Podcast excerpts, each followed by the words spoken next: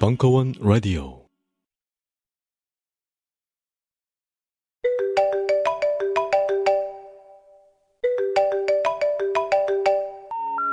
어제 꿈에 윗니빨이 빠지는 꿈을 꿔서 부모님 건강이 걱정돼요.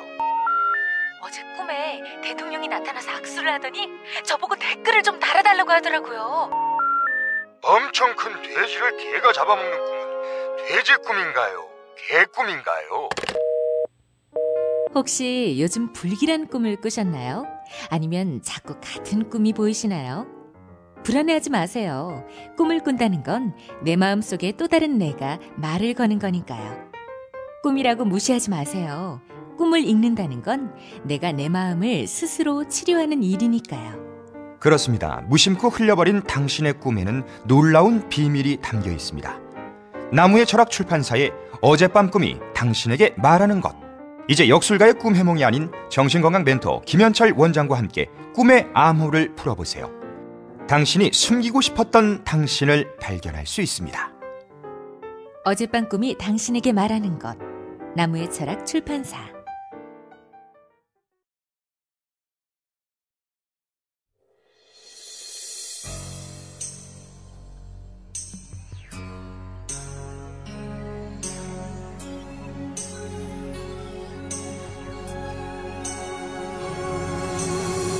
한홍구의 한국현대사, 민주사회와 그 적들, 판검사의 나라, 국민의 나라.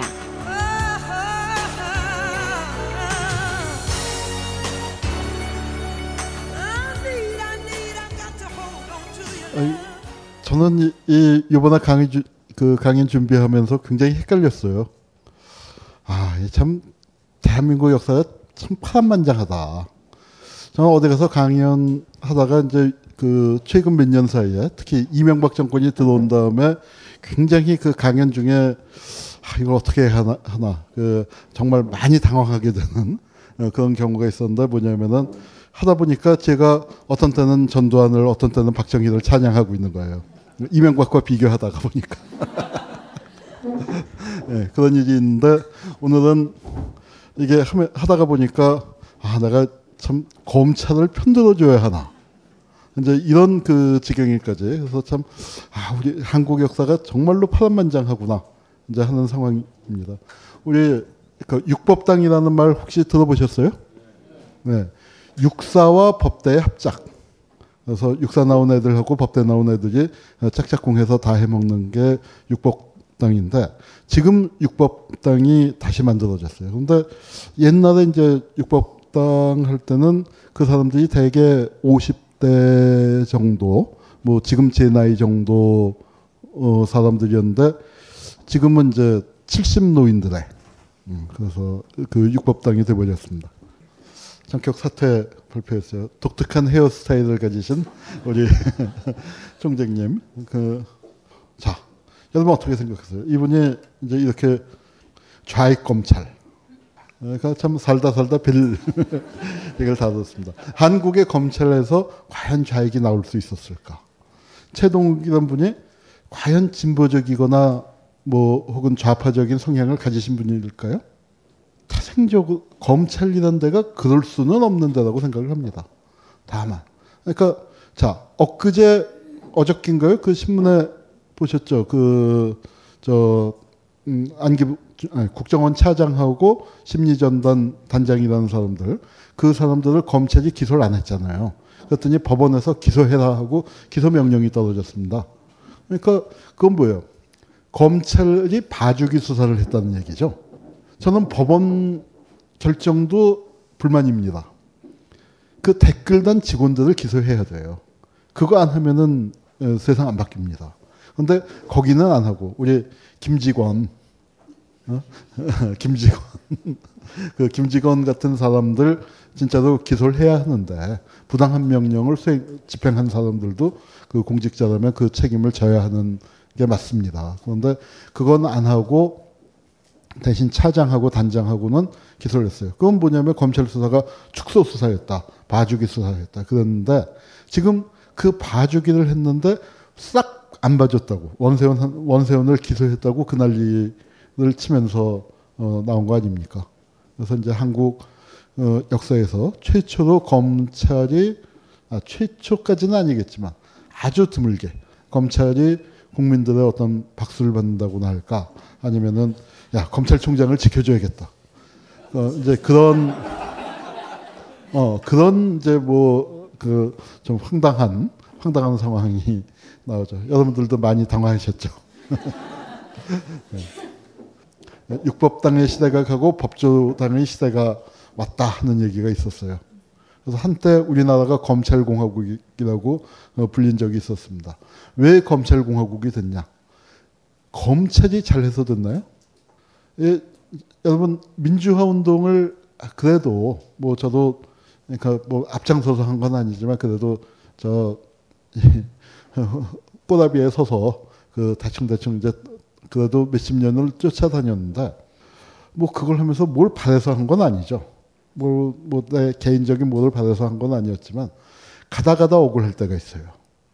가다가다가 그건 뭐가 억울하냐 하면은 민주화 운동의 결과물들을 누가 갖고 갔습니까?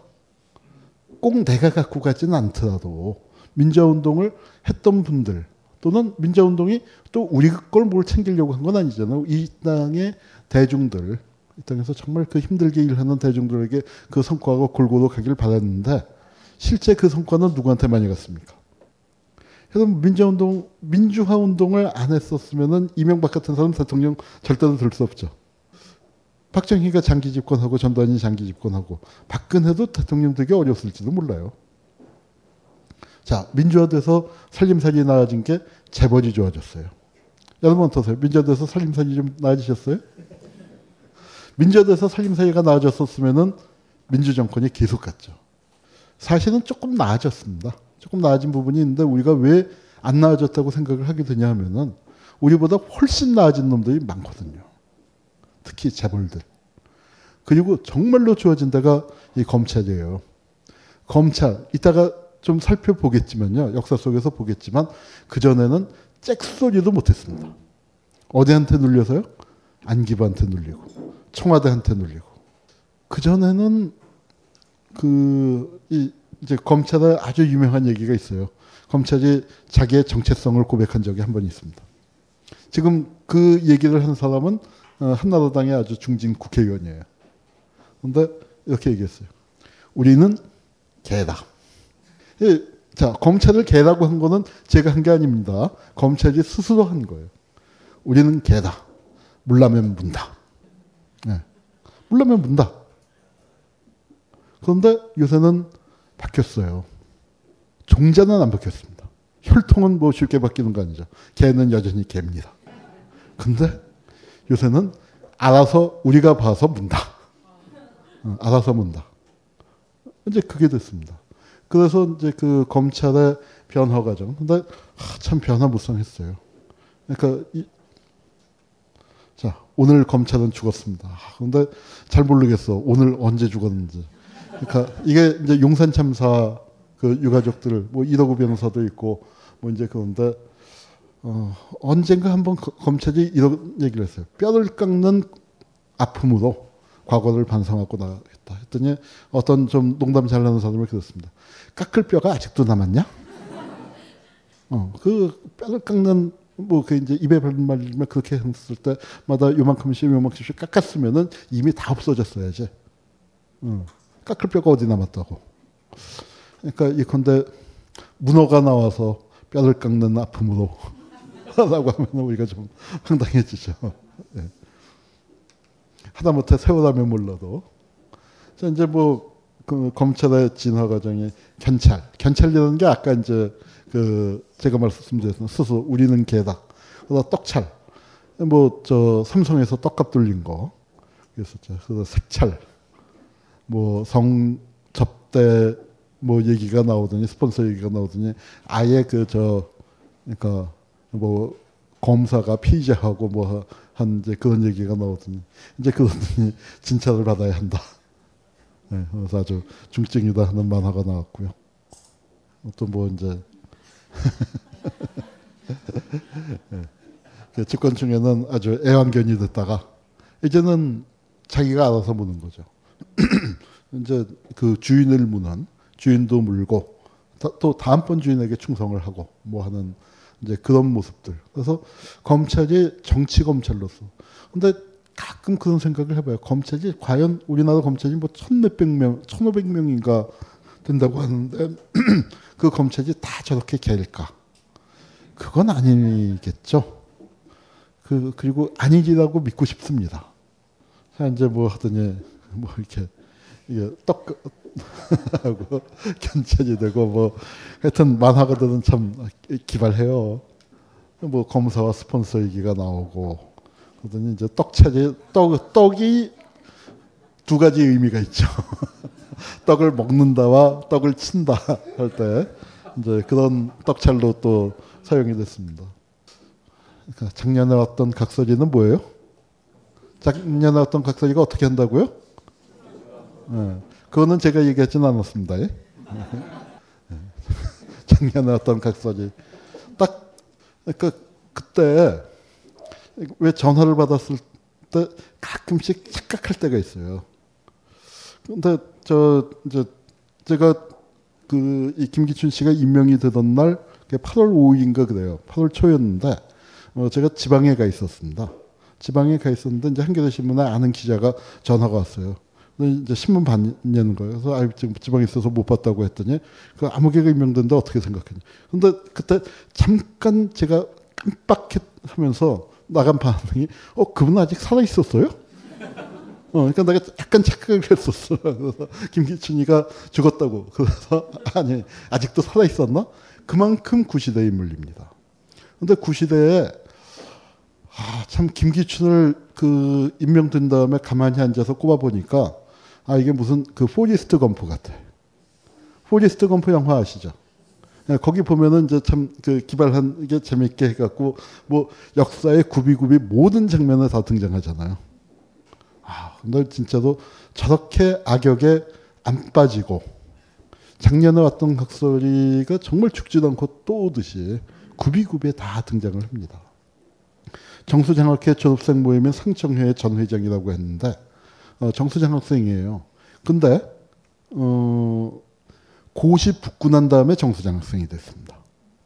그러니까 그냥 대학생 때 받은 게 물론 대학생 때 받은 게 아니고 저 고시를 좀 일찍 했어요. 대학교 3학년 때인가 했는데 그러고서 그 대학원에 가서 장학금을 받았습니다. 그건 뭐냐면 5.16 장학회에서 그래도 돈을 줘서 자기 편을 끌어당기려고 그렇게 키워 나가는 거였고 그렇게 해서 이제 그 30대 초반의 검사로서 이 정수장학회 이제 첫 번째 1회 장학생 5.16 장학회죠 그때 5.16 장학회 1회 장학생이 되고 그래서 박정희 눈에 들고. 그래서 청와대에 파견 나오고 특명을 받아서 뭘 했습니까? 유신헌법을 만든 사람이에요. 그러니까 지금 어떻습니까? 유신헌법을 만든 사람이 우리나라 부통령이라고 언론에서 다 그러지 않습니까? 부통령이 돼서 유신헌법적 사고방식을 갖고 운영을 해나가고 있습니다. 유신이라는 게 이렇게 탱크 동원했는데 저는 김기춘이가 임명됐다는 얘기를 듣고 깜짝 놀란 게 뭐냐면은 어쩌려고 저러나. 사실 우리는 아직 촛불 시작을 안 했잖아요. 워밍업 하고 있잖아요. 이제 그런데 벌써 김기춘 카드가 나오면은 제가 이제 걱정을 한 건 뭐냐면은 김기춘 카드가 안 먹혔을 때 쓸 수 있는 카드가 없거든요. 정말 탱크 몰고 나오는 것밖에 없는데 저게 벌써 나오나 이제 그런 생각이 들었습니다.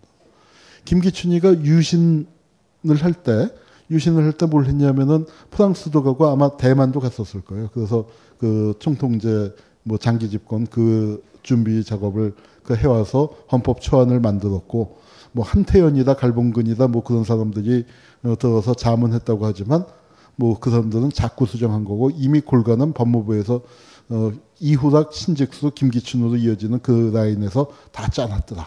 이제 그랬었습니다. 그래서 이제 그 공을 세웠고 그 다음에 이제 뭐가 됐냐면은 그래서 신직수 따라서 그러니까 중앙정보부에서 법률특보로 중앙정보부장 이제 특보로 있을 때 이 사건이 터진 거예요. 문세광이 유경수 여사를 박정희를 저격했고 그 현장에서 유경수 여사가 어쨌거나 피격절명했습니다. 그런데 이 사진을 보면 어때요? 문세광이 하고 탄식을 하고 있죠. 이게 사형 판결을 받는 순간이에요. 사형 판결을 받는 순간인데 왜 그러냐면은 문세광이는 자기는 유경수를 쏜 적이 없거든요. 자기는 박정희를 쐈는데 박정희는 털끝 하나 다치지 않았잖아요. 그러니까 자기는 끽해야 무기징역일 것이다. 내지는 뭐 더군다나 여론 뭐 그런 것 하면은 자기가 죽으리라고는 생각을 안 한 거예요. 박정희가 죽었, 물론 죽을 각오를 했겠죠. 박정희 죽이고 자기도 죽겠다 했는데 박정희 살았으니까 아 뭐 자기도 어떻게 되겠지 했는데 또 사형 판결이 떨어지니까 이럴 수가 하는 거예요. 왜냐하면 자기는 유경수를 안 쐈으니까. 그거는 아직도 미스터리입니다. 뭐 어떤 사람들은 음모론을 제기하는데 저는 음모론은 믿지 않아요. 음모론은 왜냐하면은 중앙정보부가 그렇게까지 치밀한 조직은 아닙니다. 제가 그 집 밥을 3년 먹었거든요. 진짜로 밥만 3년 먹었습니다. 국정원 밥을. 그 과거사위 하면서.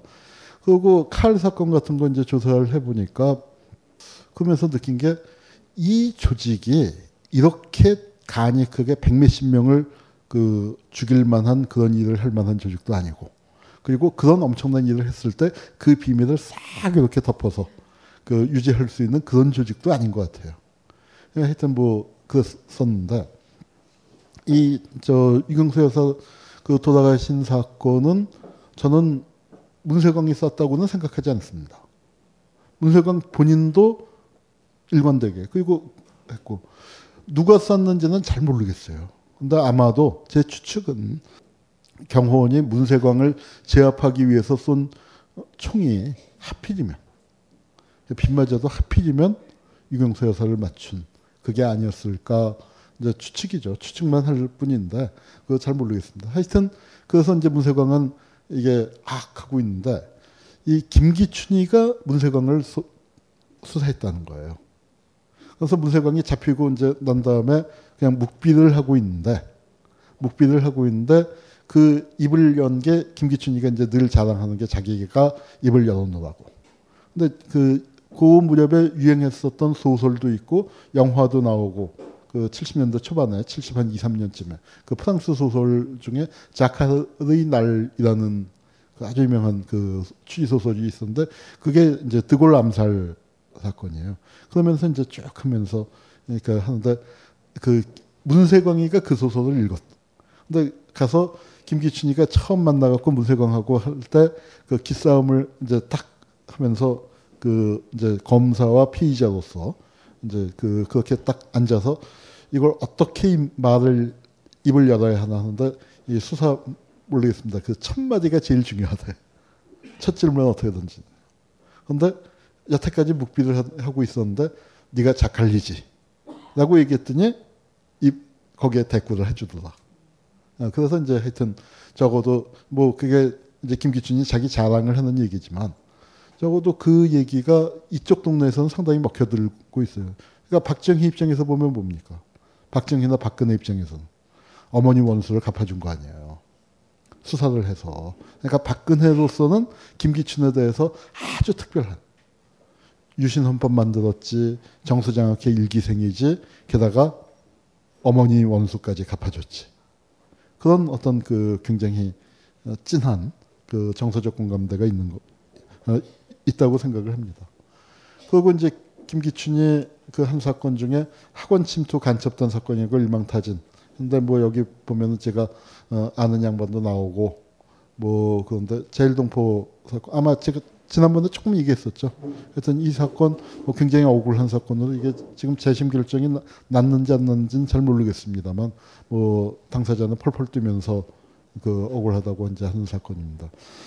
그 김기춘이가 뭘 했냐면은 이 문세광 사건을 처리한 공으로 그때 나이가 35인가 6이었어요. 굉장히 젊은 나이였는데 중앙정보부 대공수사국장이 됩니다. 중앙정보부 대공수사국장이라는 게 이제 굉장히 센 자리고 그 당시에 대공수사국이 지금 이제 남산에 가면은요 안기부 건물이 있잖아요. 그 유스 호스텔 쓰는 건물. 그 건물 말고 거기서 또 안쪽으로 한 200m쯤 더 들어가면 터널 지나서 서울시 별관이라고 해서 건물이 하나가 더 있습니다. 그 건물이 이 남산 본관 건물하고 크기가 거의 비슷해요. 그게 대공수사국입니다. 수사국만 그만큼 컸어요.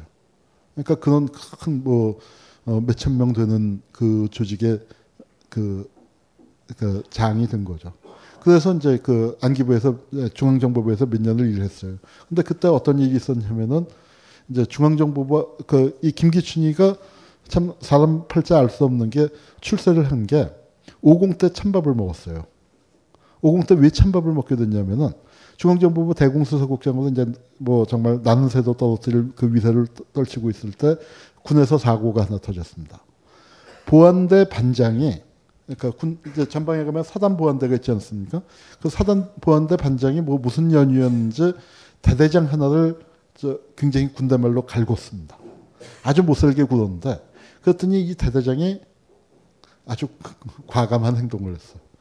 부하 하나를 데리고서 월북을 해버렸어요. 대대장이면은 중령 아닙니까? 아주 고급 장교인데 그리고 군사기밀도 전방에서 아주 많이 알고 있는데 이게 월북을 했으니까 보통 사건이 아니죠.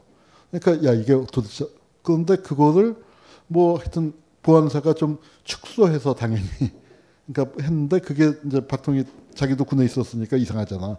그러니까 중앙정보부를 시켜서 제대로 조사를 하게 했더니 이제 보안사가 보안 반장이 그렇게 못되게 굴었다. 이제 하는 게 나오고 그러니까 이제 보안대 그거 정비를 해. 그 역할을 했습니다. 그 역할을 해서 보안사를 쫙 손보고 났는데 어떻게 됐어요? 전두환의 보안사가 아니 김재규가 박정희를 쏘는 바람에 중앙정보부는 역적기관이 되고 보안사는 뭐가 됐습니까?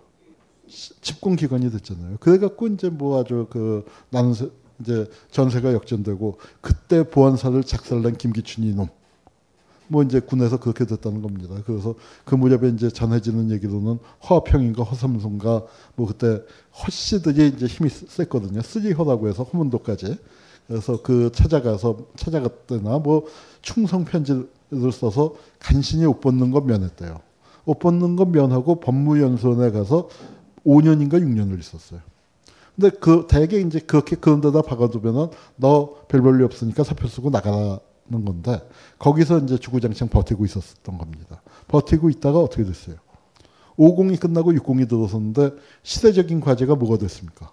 50 청산이 됐잖아요. 50 청산이 되니까 50 청산 그 칼을 누구에게 맡길 것이냐.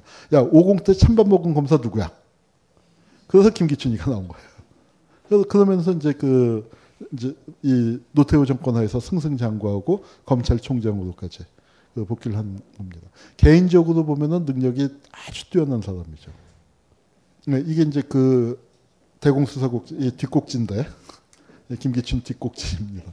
대공수사국장으로서 제일동포 간첩단 사건 발표하는 거고 지난번에 말씀드렸지만 부산의 운동진영을 초토화시킨 사건이고 그때 그 여학생이 쓴 그 선언문인데 그 뭐 글씨가 작습니다만 여기서 한자 잘못 쓰는 바람에 제일동포라는 게가 작성한 게 발각됐고 근데 주제는 뭐예요? 부끄럽지 않은가. 저는 이 부끄러움이라는 부분이 70년대나 80년대의 민주화운동을 이해하는 데서 아주 중요한 얘기예요.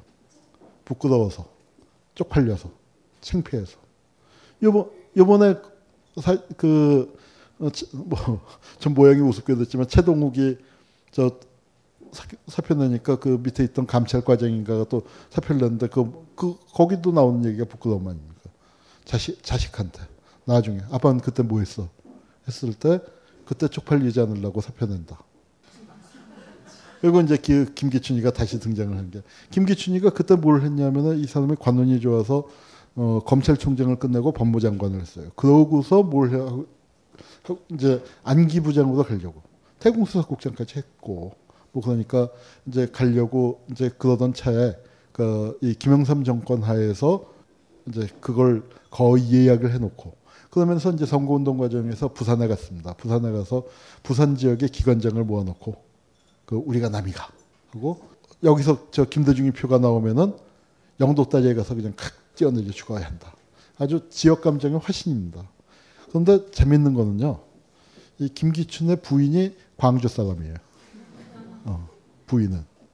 그러니까 광주에 초임 검사로 갔을 때 그 지역의 원로 변호사가 이렇게 보니까 그 재판하고 뭐 이렇게 드나들면서 보니까 똑똑하니까 그 사위를 삼았다는 거예요.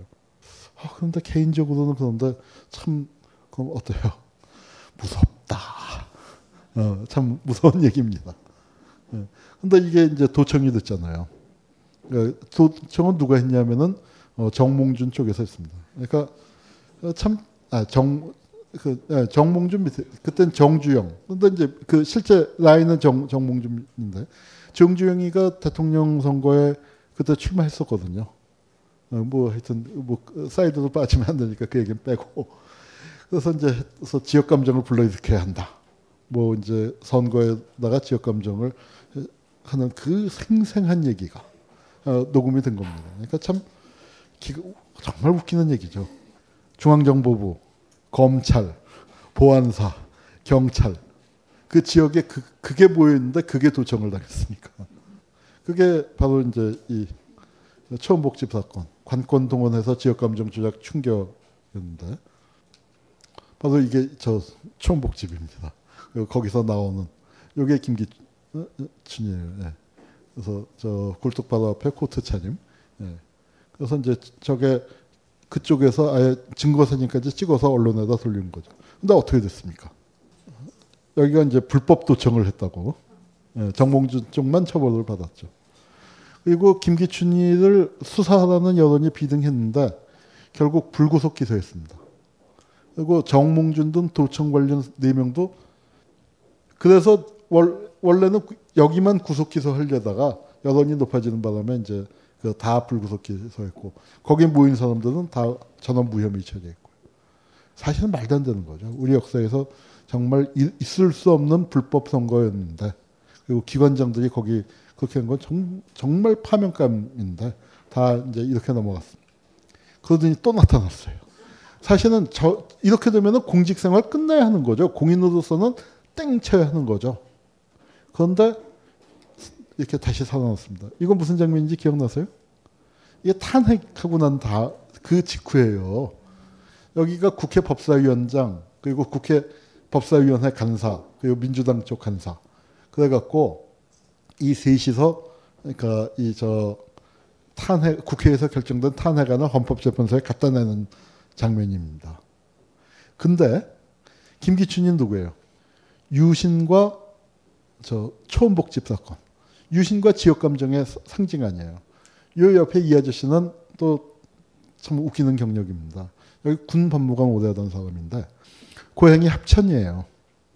자, 합천하면 떠오르는 게 팔만대장경도 있지만 또 누가 있어요? 네, 해인사 스님보다 머리가 빛나는 네, 전두환이 고향입니다. 그러니까 오공의 마름 역할을 했던 사람이죠. 합천 출신이고. 그러면서 또 뭘 했냐면은 요거 탄핵 있기 직전에 요 그러니까 2004년도 요 탄핵하기 직전에 친일 진상 규명 법안이 국회에 제출됐는데 법사위 간사로서 단기 필마로 그 법안을 누더기를 만들었어요. 그거는 그때는 한나라당도 합의를 해줬었습니다. 한나라당도 여론을 타야 하기 때문에 일정하게 합의를 해준 건데 한나라당 당론과는 상관없이 법사위 간사로서 그 법에 차띄고 포띄고 누더기를 정말 단기 필마로 다 해줬어요. 아버지가 합천에서 면장했대요. 큰 친일파도 아니고 그런데 하여튼 그렇습니다. 그럼 이건 뭐예요? 이 둘만 해도 친일과 유신과 오공과 지역감정 아니에요. 그게 뭘 했어요? 탄핵을 했어요. 탄핵이라는 게 뭡니까? 대통령 자르는 거예요. 여러분, 지난 시간에 제가 윤필용 사건 잠깐만 얘기했던가요? 윤필용이 어떻게 했습니까? 나는 새도 떨어뜨린다는 2인자가 박정희의 후계자 얘기했다가 잘렸잖아요. 정일형 의원이라고 계셨습니다. 그 당시에 그 유신 때, 그러니까 당시에 최다선 최고령 의원이에요. 그런데 이 얘기하다가 끌려나갔어. 고향 땅에서 쟁기질하고 있는 전직 대통령의 모습은 자라나는 청소년들에게 귀감이 될 것입니다. 그랬다가 약 자꾸 고함 지르고 뭐 난리가 나더니 그 노인네를 끌어냈습니다. 그런 꼴을 당하던 나라에서 대통령 자를 수 있게 되면 어때요? 진짜 민주화된 거 아닙니까? 탄핵이라는 거, 대통령 잘라보는 게 아니, 절차 민주주의에서는 갈 때까지 다 간 거 아니에요. 그러니까 그때 저 유머에 그렇게 나왔어요. 그 어느 뭐 국회의원의 탄핵 일기. 거기다가 내 평생 내 죽고 나면은 내 무덤에다 묘비명 이렇게 써달라고. 대통령 잘라보고 졸라시다. 어? 참 기막힌 얘기죠. 그런데 자, 이건 민주주의의 꽃이라고 할 수 있습니다. 그런데 그걸 누가 썼어요? 이렇게 더러운 자들이. 탄핵이라는 건 뭐냐면은 과거 청산 없는 민주화가 초래한 민주주의의 위기였습니다. 과거 청산 없는 민주화 그 덕을 누가 다 봤습니까? 이 자들이. 그래서 나는 이것만 보고도 작년에 왔던 각설이가 죽지도 않고 또 왔나 했는데 또 왔어요. 그러더니 어떻게 했습니까? 그리고 1탄이 제가 김기춘이가 복귀하고 난 다음에 한 열흘쯤 지났나? 8월 한 13, 14일경에 오마이뉴스하고 인터뷰를 했어요. 그 오마이뉴스 대문에도 걸렸었는데 김기춘, 남재준 합작의 대탄압이 올 것이다. 근데 그렇게 얘기를 했는데 뭐 저도 상상은 못했죠. 통합진보당 그 사건이 저런 식으로 터질 줄은. 그런데 그 사건이 터졌고 그 다음에 저도 이제 정말로 상상도 하지 못했었던 최동욱이 저 혼외 사건. 그거 다 김기춘의 작품. 지금 그러고 있는 상황입니다. 지금 현재 한국은 그런 공안검찰들.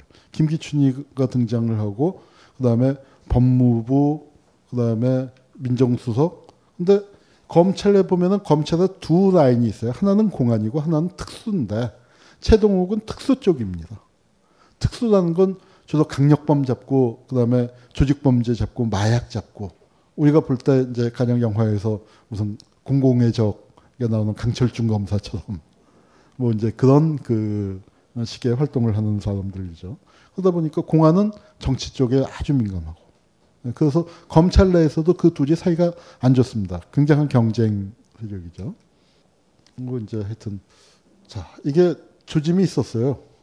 유서대필 사건 뭐 이따가 나오겠습니다만 이게 이제 그 박근혜 이제 대선 때인데 그 당시에 저 박근혜의 법률팀 그 좌장이 김기춘이었고 그다음에 이 사람들이 다 이따가 얘기하겠지만 유서대필 사건의 주역들 그 라인업. 그때 김기춘이는 법무부 장관이었고 나머지 이제 그 담당 검사 그 라인업들이 다 전원 거기 가 있었습니다. 요 곽상도라는 사람이 민정수석하다가 최동욱을 제대로 장악하지 못했다고 쫓겨났죠. 그래서 이제 그 최동욱보다 훨씬 고참이 민정수석으로 들어오고 그 민정수석보다 훨씬 고참이 여기 이제 부통령으로 앉고 그런 겁니다. 작년에 왔던 각설이가 아니라 여기는 진짜로 나이가 우리 나이 89세, 서양 나이도 89세니까 우리 나이로 치면은 90이죠. 근데 이 90 노인이 이제 스텝다운, 물러났다는 거예요. 뭐에서 물러났냐면 뉴욕 검사장이에요. 뉴욕 검사장을 90살에 물러난 거예요, 우리 나이에서. 35년간 했답니다. 35년, 만 35년이니까 뭐예요? 일제시대 전체. 대한제국에서부터 1945년까지 그렇게 오랜 기간을 뉴욕 검사장으로 있다가 물러났는데 뭐 저는 안 봤습니다만 혹시 이 드라마 이 미드 보시는 분 계세요? 로에모드라고 꽤 유명한 거라고 하는데 이거의 실제 모델이 그 바로 이 저 로버트 모겐소라고 그 이 검사장이었대요. 근데 이 검사장은 진짜로 존경받고 그다음에 뭐예요? 35년간 그 뉴욕 검사장을 했었으면은 다른 좋은 자리로 더 갈 수 있는 기회가 많았을 텐데 그런 거 안 보고 그리고 물론 이제 뉴욕이 민주당 세가 세니까 가능했었던 얘기인지 모르지만 여기서 어마어마하게 큰 대형 사건들을 하면서 존경받고 물러났습니다. 우리는 그런 검사 가져본 적이 있을까요? 없을까요? 한 번쯤 가져보는 건 나쁘진 않겠죠. 최동욱이 그런 역할을 좀 하려고 했었는지는 잘 모르겠습니다. 그런데 최동욱도 우리가 볼 때는 이런 일 터지기 전에는 그랬죠. 저렇게 축소할 수가 있냐. 천석회 축살 속에 솔직히 그랬습니다. 그런데 검찰 내부에서는 그랬다는 거예요. 그래도 최동욱이니까 원세훈을 한 명이라도 기소를 했다. 우리는 그러니까 저거 뭐야? 뭐 하는 거야? 저렇게 축소하는 할 수가 어딨어? 그런데 검찰 내부에서는 이 평가가 달랐던 거죠. 자, 우리도 꼭 없었던 건 아니에요. 우리의 사법서를 한번 들어보죠. 초기의 한국의 법원과 검찰. 가인 김병로 선생입니다. 일제시대에 아주 유명한 그 항일 변호사였고, 그러니까 인권 변호사, 뭐 옛날로 치면은 민변 회장. 그 당시에는 민변은 없었고, 근데 이분이 신간회 중앙집행위원장을 했어요. 그러니까 신간회라는 게 아주 대표적인 우리 민족단체 아닙니까? 그 신간회의 그 대표를 지낸 분이었습니다. 일제시대의 활동에 대해서는 뭐 아주 칭찬일색이고, 근데 미군정 시기에 보면은 미군정 시기에 사법부장을 했는데 거기에 대해서는 너무 관료화됐다 하는 부정적인 평가도 있습니다. 그런데 어쨌거나 이승만과 맞서서 이승만에 대해서 사법부의 독립성을 지켜내려고 하고, 이승만도 김병로가 딱 버티고 있으니까 뭐 그 감히 사법부를 그 깊이 있게 터치하지 못하고, 김병로가 물러나면서 이제 그냥 팍 쳐버렸기는 했지만, 그래도 김병로가 있을 시절에는 최소한도는 버텼다 이제 하는 그 평가를 받습니다. 우리 이런 일도 있었어요. 일종의 아까 부끄러움이라는 부분. 그다음에 이제 오늘도 그 오다가 이제 보니까 작은 뉴스지만 뭐 친일파 후손인데 뭐 그 이제 저 친일 재산 환수위 만들어서 땅을 뺐으니까 소송을 내잖아요. 근데 이제 그 이제 같은 손자 뭐 자녀들 중에도 일부는 소송을 냈는데 일부는 소송 취하라고 하다가 취하 안 하니까 이거는 이러면 안 됩니다라고 또 그 기자회견을 했더라고요. 그러니까 이거는 부끄러운 일이다. 잘못된 일이고, 그 시민들이 쓰고 있는 그 도로 그거를 그렇게 소송을 내서 찾겠다는 거 있을 수 없는 일이다. 그게 유가족 전체의 뜻이 아니다. 뭔지 하는 일을 했는데 그 부끄러움을 그래도 아는 사람들이 있죠. 저는 일제시대에 친일한 거에 대해서 씁니다. 뭐 친일을 잘했다는 게 아니라 적어도 그분들이 부끄럽다는 얘기를 했어야 한다. 근데 문제는 뭐냐. 여러분 해방 당시에도 우파 쪽에도 우리 김총수 같은 사람이 있었나 봐. 뭐냐면요. 쫄지 마. 쫄면 지는 거예요. 그쪽도. 사실 그거를, 그런 표현은 안 했지만 그 기조로 밀고 나간 게 해방 직후에 우파들이, 친일파들이 그렇습니다. 잘못했다고 하지 마. 그러고 밀고 나갔어요. 진짜로 저는 숨이 탁탁 막히는 대목이 그거예요. 홍남파가 뭐 친일을 했으면 얼마나 했을까. 그런데 홍남파 같은 사람이 뭐 홍남파에 일찍 죽었지만 그래도 우리 친일파들로 있었던 사람들 중에 왜 해방되고 난 다음에 내가 잘못했다. 참 미안하다. 잘못했다. 그런 말을 하는 사람이 정말 열 손가락을 꼽을 수가 없어요. 그거 참 기막힌 겁니다. 근데 그래도 이때 이 검사들 중에 우리가 잘 알려지지 않았지만 이런 거 한 분들이 있어요. 미군정 시기에는 어쩔 수 없이 누군가가 그래도 맡아서 해야 하는데 새로운 정보가 수립이 되는데 거기까지 우리가 검사하겠다고는 못하겠다. 예컨대 우리나라 초대 참모총장, 뭐 지난 시간에 잠깐 얘기했죠. 이응준 장군도 그랬습니다. 참모총장 하라고 했는데 싫다고, 내가 어떻게 나가냐고. 그러다가 이제 하여튼 뭐 결국 나오게 됐는데 여기 일제 때 검사 8명이 우리 사표 내겠다. 엄상섭이라고 지금 뭐 이분 그 형법 논설, 형사소송법 논설 책 2권이 그 한인섭 교수가 작업해갖고 이제 책이 나왔는데 뭐 이분 그 대표적이죠. 그러니까 우리나라 형법 책, 그러니까 자기가 검사였으면서도 검사가 월권을 하면 안 된다, 검찰권이 비대해지면 안 된다, 이제 그런 그 주장을 폈던 분. 근데 국회의원 하다가 국회에서 그냥 쓰러져서 바로 돌아가셨죠. 젊은 나이에, 많지 않은 나이에. 자, 그 시절에 검사의 순환 시대도 있었습니다. 검사가 사살당했어요. 여순 사건 때. 이 검사가 뭐냐면, 그러니까 그때 여러분요, 이 당시에 검경 갈등이 심각했습니다. 지금도 있죠. 검경 수사권 갈등. 이게 참 누구한테 주는 게 맞을까요? 조현호 하는 집 보면, 김용판이 하는 집 보면 거기 절대로 주면 안 되겠죠. 그런데 또 검찰들 여태까지 하던 짓 보면은 검찰 너무 비대하니까. 참 한쪽은 호랑이, 한쪽은 이기. 어디가 좋을지 잘 모르겠습니다. 근데 하여튼 이때 어떤 문제가 있었냐면 검찰은 그래도 이런 반성을 했어요. 경찰은 어땠습니까? 사실 경찰에서도 반성한 분이 있죠. 그 최능진 선생이라고. 대구 11사건. 그 11사건 때 이제 경찰이 많이 맞아 죽었거든요. 근데 경찰이 왜 맞아 죽었습니까? 민중들 입장에서 생각해 보세요. 해방이 뭐가 해방이에요?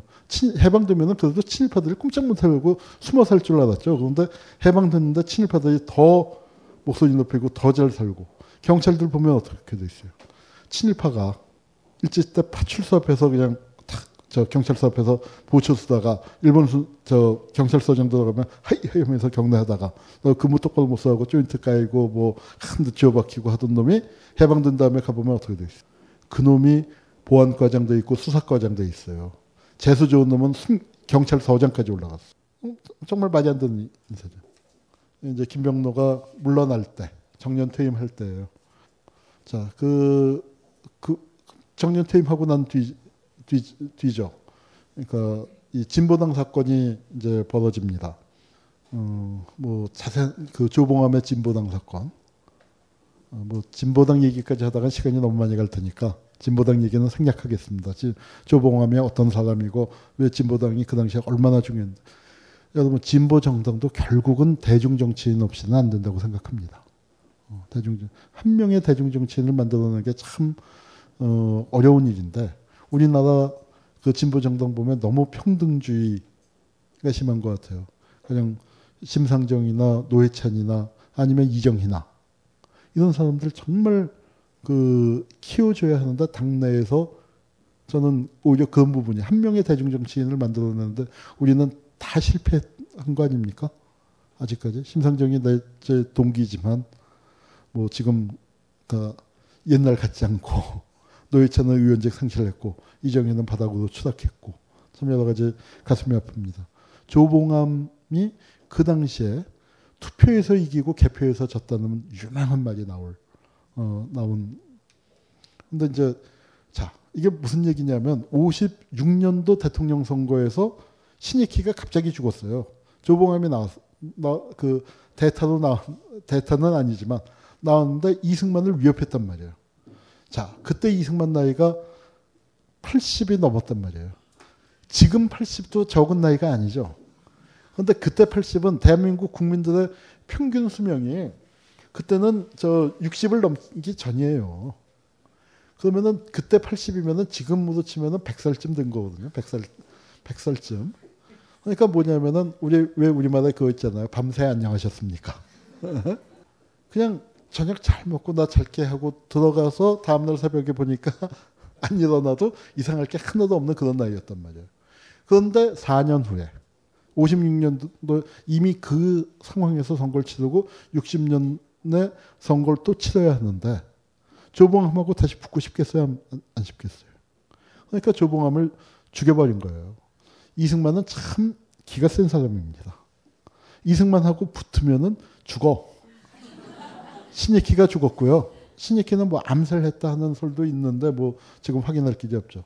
조병옥은 암살 분명히 아니죠. 그럼 미국에서 수술받고 수술 잘 끝났다고. 나 심장병 수술 받고 나 이제 돌아갈 거야 하고 기자들하고 하하호호 웃고 나 산책 좀 갔다 올게 하고 나와서 병원 잔디밭에서 쓰러져서 죽었어.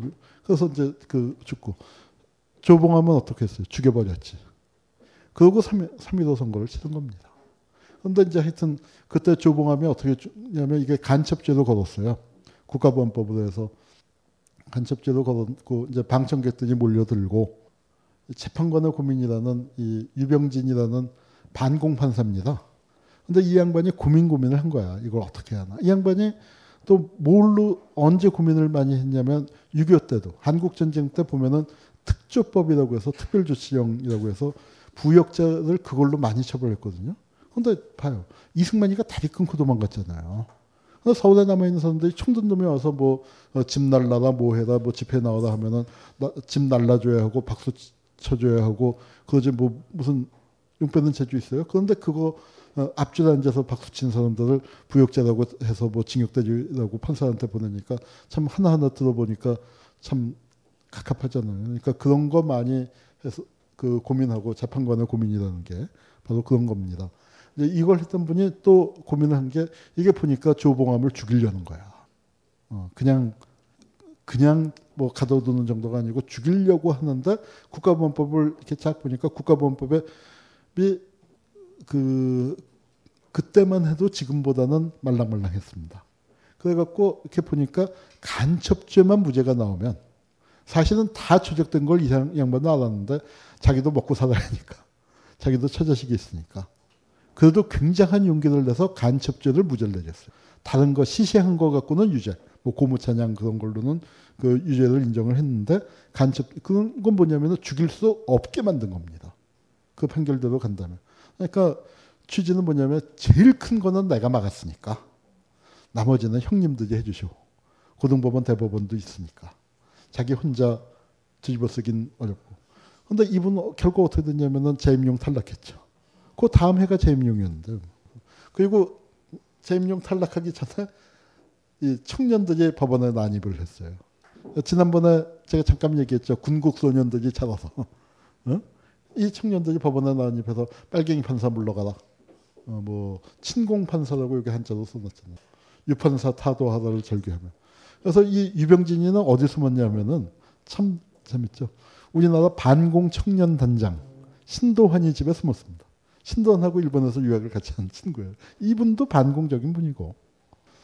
이 세대가 지금 살아서 뭘 합니까? 한명숙 무죄, 강기갑 공중부양 무죄, 미네르바 무죄, PD수첩 무죄 그 나오니까 법원에 가서 빨갱이 판사 물러가라 하고 아직도 목이 터져라 외치고 있죠. 이게 참 기가 막힌 장면이에요. 어떤 기자가 찍었는지 모르겠지만 대법원 판사들이 진보당 사건 판결을 어떻게 할까 협의하는 장면입니다. 유병진이가 그렇게 했는데 대법원에서 뒤집혔어요. 그래서 결국 어떻게 됐습니까? 조봉암은 사형을 당했죠. 그러니까 한국, 자, 여러분 이 사법이라는 게 왜 무섭냐면요. 아까 우리가 처음 시간에 정보기관을 얘기를 했지만 정보기관에서 여러 가지 뭐 잡아다가 고문도 하고 뭐하고 하는데 그게 결국은 제일 높은 심급이 사법부입니다. 아무리 독재국가라 하더라도 법치의 위형을 띠잖아요. 더군다나 한국은 미국과의 특별한 관계 때문에 그리고 미국 입장에서는 한국을 서방세계와 공산세계의 대결에서 쇼윈도처럼 써야 하기 때문에 진열품처럼 써야 하기 때문에 법치라는 위형을 갖추니까 모든 그 독재가 결국은 최종적으로 법의 이름을 빌게 됩니다. 모든 조작사건은 결국 뭐예요? 법원에서 유죄를 받아내기 위해서 증거 조작하고 고문하고 자백하게 하는 거죠. 그런데 그걸 거기에 대해서 대법원이 그래도 아닌 건 아닌 거라고 막아주느냐, 막아주지 않느냐. 그거 중요한 겁니다. 여러분 우리나라 간첩이 왜 없었는지 아세요? 북이 안 내려보내서가 아니에요. 법원의 간첩죄에 대한 판단이 엄격해졌습니다. 국가 기밀에 대한 판단이 엄격해지고 그다음에 조사 과정에서 형사소송법에 보장되어 있는 피의자의 권리가 지켜지지 않은 상태에서 끌어낸 자백이라든가 증거라든가 그런 걸 인정 안 하기 시작하면서 우리나라 간첩이 확 줄어든 거예요. 자, 이것도 이제 경향신문 폐간 사건인데 이건 뭐 언론에서 다뤄야 할 거지만 이 폐간 사건이 떨어지니까 이 폐간령이 광무신문지법에 의해서 일제시대의 법도 아니고 대한제국 시대의 법을 끌어다가 폐간을 시켰어.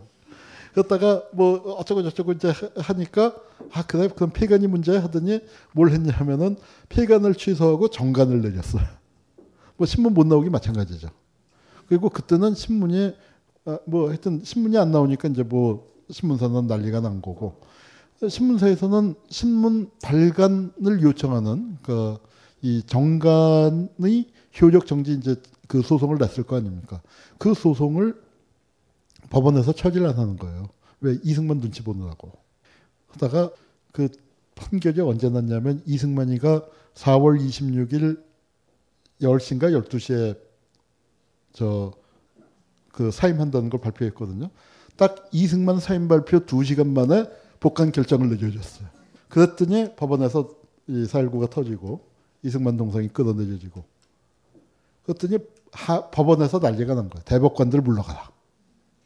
판사들이 대법관들 정말 창피해서 못 살겠다. 차라리 그냥 깔아뭉개고 앉아있다가 여론에 의해서 하든지. 어떻게 이렇게 법원의 얼굴에다 먹칠을 할 수가 있냐. 그래서 자가숙청을 주장하고 재판부 기피 신청 있잖아요. 대법관들의 직무유기냐 아니냐. 그걸 누가 소송을 냈어. 그랬더니 고등법원 판사가 대법원 그 저런 행태에 대해서 비판적인 양반이 재판장이니까 대법관들이 재판부 기피 신청을 낸 거예요. 그러니까 뭐 참 황당한 상황이 됐죠. 뭐 그러고 인사발령 내고 뭐 하는 그런 쇼쇼쇼를 했었습니다. 우리 대법원장을 법관들의 직선제를 하려고 준비를 하는 사이에 이 5.16이 터졌습니다. 5.16이 터지고 이제 그런 다음에 그다음에는 이제 혁명재판소라는 게 만들어졌어요. 그래서 뭐 민족일보 사건이 터졌는데 민족일보 여기가 이제 조용수, 여기가 송재영 선생이고 이제 그런데 이 조용수가 사형을 당했죠.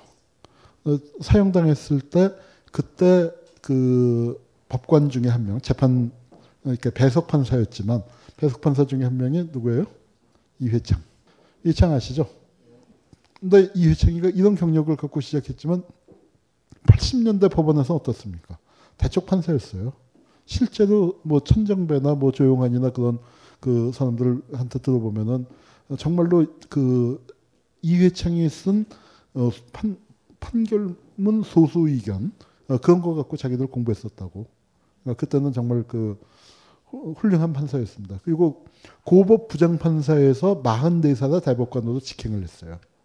근데 그게 왜 그럴 수 있었냐면은 박철원 작품입니다. 박철원이라고 나중에 이제 뭐 얘기가 조금 나올지 모르겠습니다만 전두환 때 하도 이제 법원이 하고 인기가 없고 그러니까 우리도 좀 쇼쇼쇼를 좀 해야 합니다. 그래서 법원에서 신망 있는 사람을 좀 발탁을 해서 그런 불만을 좀 잠재웁시다. 그래야 한쪽에서 막 드러운 일을 해도 이 사람을 내서서 법원이 그래도 깨끗하고 양심적인 것처럼 돌아가니까 어차피 그래봤자 대법원에서 여긴 소수 의견으로 남는 거니까 뭐 이제 그래갖고 그 했던 겁니다. 근데 그런 사람조차도 이렇게 경력에서 보면은 이런 흠이 있을 수밖에 없죠. 여기는 이제 또 재밌는 분이에요. 김재형이라고. 우리나라가 한동안 지금은 이제 서울에 보면은 중앙지법이 있고 뭐 서부지법, 남부지법, 뭐 이렇게 동부지법 뭐 그렇게 이제 나눠졌습니다만 굉장히 오랫동안 형사지법과 민사지법이 있었어요. 전 세계에 법원을 그렇게 나누는 데는 없어요. 서울 형사지법과 서울 민사지법이 있었어요. 근데 그렇게 해서 이제 형사지법을 주물럭주물럭해서 왜냐하면은 그 대부분의 정부가 관심을 갖는 사건은 민사사건보다도 형사사건이잖아요. 그러니까 또 자기네가 이제 정치적으로 조작을 한 그런 사건도 있고 자기네가 정치적으로 잡아들인 사건도 있고. 근데 이 양반이 강직해갖고 말을 안 들어. 그러니까 법관들 중에는 그래도 보수적이지만 원리 원칙에 충실한 분들이 그래도 많이 있습니다. 뭘 했냐면, 그러니까 법원에서, 그러니까 그때 이제 박정희의 발상이 그래요. 법원을, 군대는 어떻습니까? 지휘관이 3권을 다 갖고 있거든요. 그러니까 법원은 자기 아래여야 하는 거예요. 그래서 5.16이 일어난 다음에 군에서 대법원에다가 뭘 파견했냐면 감독관을 파견했습니다. 직함 자체가 대법원 감독관이에요. 그러고, 그 다음에 대법원장은 누굴 앉혔냐면은 그 자기 장인, 그 육시댁이 옥천의 큰 부자 아닙니까? 거기에 고문 변호사를 하던 조진만이라는 분을 그 대법원장으로 앉혔어. 그래서 이 양반이 이제 허허하는 호호 노인이지만 그래도 장인 친구니까 박정희가 나름 어려워했다. 언제 그래요. 그런데 실권은 누가 갖고 있냐면 법원 행정처장이 갖고 있는데 법원 행정처장이 육군 대령을 갖다가 법원 행정처장으로 앉혔습니다. 그러고서 뭘 하냐면은 그러니까 이제 그때는 판사들한테도 국민복을 입어라. 재건복을 입어라. 재건복이라고 왜 중국에서 뭐 저 옛날 모택동복 비슷하게 그런 거 있어요. 또 우리도 지금도 을지훈련 같은 거 하면은 다 뭐 이상한 옷 입고 나오잖아요. 그 비슷한 거. 그런 거 입어라. 그 다음에 지금은 이제 밖에서 우측 통행이 됐지만 그때는 좌측 통행이었습니다. 좌측 통행을 강조하면서 법원에서 어떻게 했냐면은 복도에다가 줄을 그었어. 진짜로 줄을 그었다는 거예요. 그리고 판사들을 좌측 통행을 강제하는데 이 양반은 전우영이가 나타나면 일부러 우측 통행을 했다. 그래서 전우영이가 어떻게 자기가 피해야지. 뭐 이제 그렇게 했는데 아무래도 정치적 사건을 많이 다뤄야 한다. 서울지방법원이 이게 골치가 아프니까 이 양반을 물러나게 하기 위해서 어떻게 했냐면은 서울지방법원을 쪼갠 거예요. 민사법원과 형사법원으로. 그런 아주 기막힌 일이 있었습니다. 그리고 이거는 뭐냐면 여기 법원 난입 사건이라고 있죠. 학생들이 데모를 하는데 이제 그러니까 경찰에서 잡아다가 영장을 청구했지 않습니까? 근데 판사가 뭐 이만 일로 하고 애들을 풀어줬어요. 영장 발부를 안 했습니다. 그랬더니 군인들이 법원에 난입해서 빨갱이 판사 내놔. 그리고 집에까지 쳐들어가서 왜 영장 발부를 안 하느냐.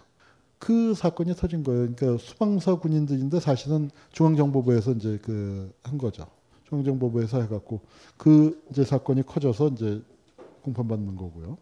이것도 이제 우리나라 검찰 역사에서 굉장히 중요한 인혁당 사건입니다.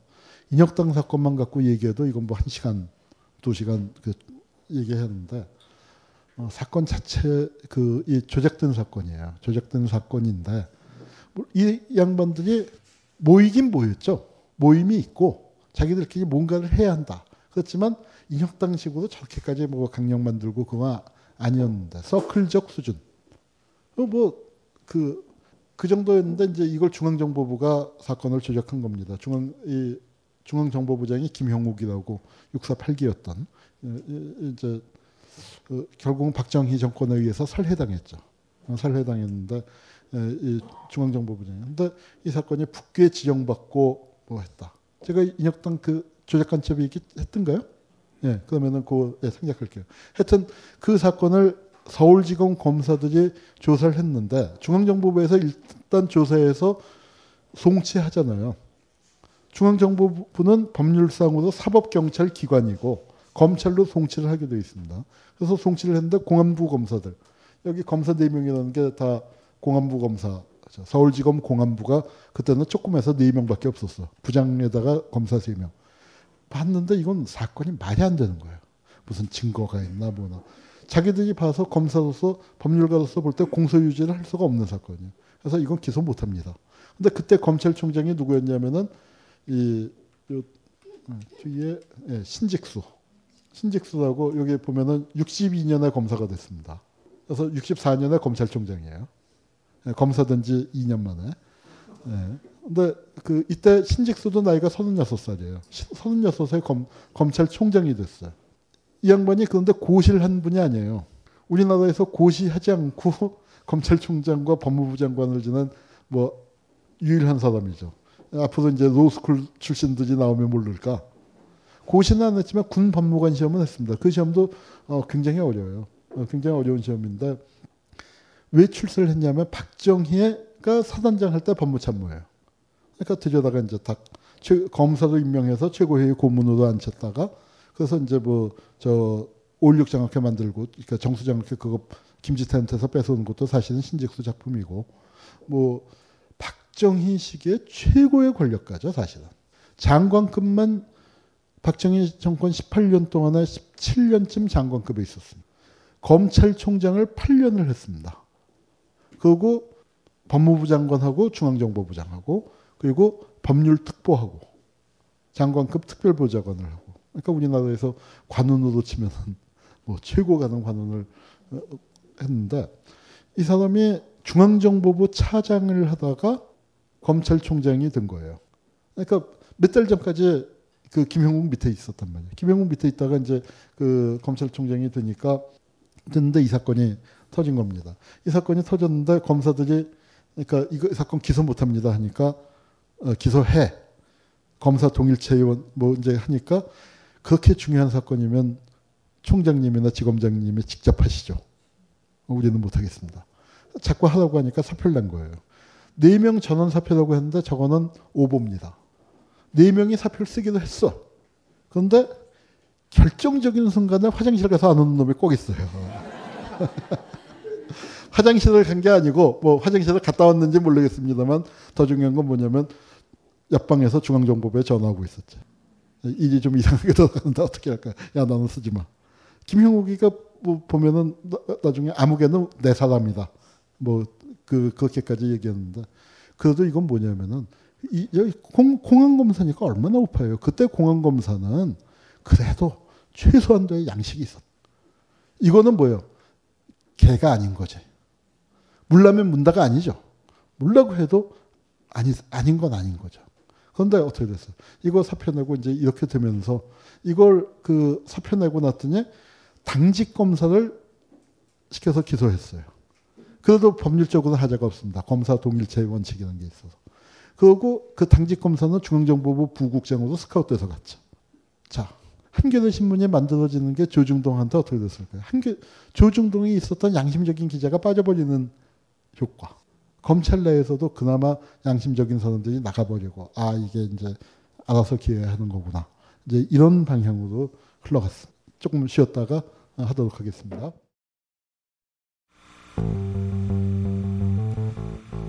제가 박근혜 대통령의 정치는 아버지에 대한 제사다. 굉장한 촌철살인이죠.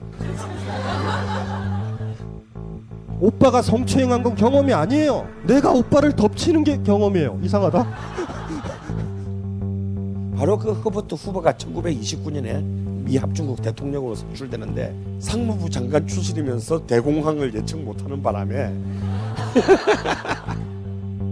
저는 사실은 김어준 총수와 낙검수를 많이 원망했었습니다. 그럼 아무런 뒤처리도 안 하고 그냥 도망가 버리고 말이죠. 물론 저도 알아요. 오빠가 촌스럽다는 거. 그렇지만 이거는 촌스러워도 너무 촌스러워. 이게 어떤 거냐면 모든 강의 동영상이 당신 손에 카카오 페이지와 벙커원 어플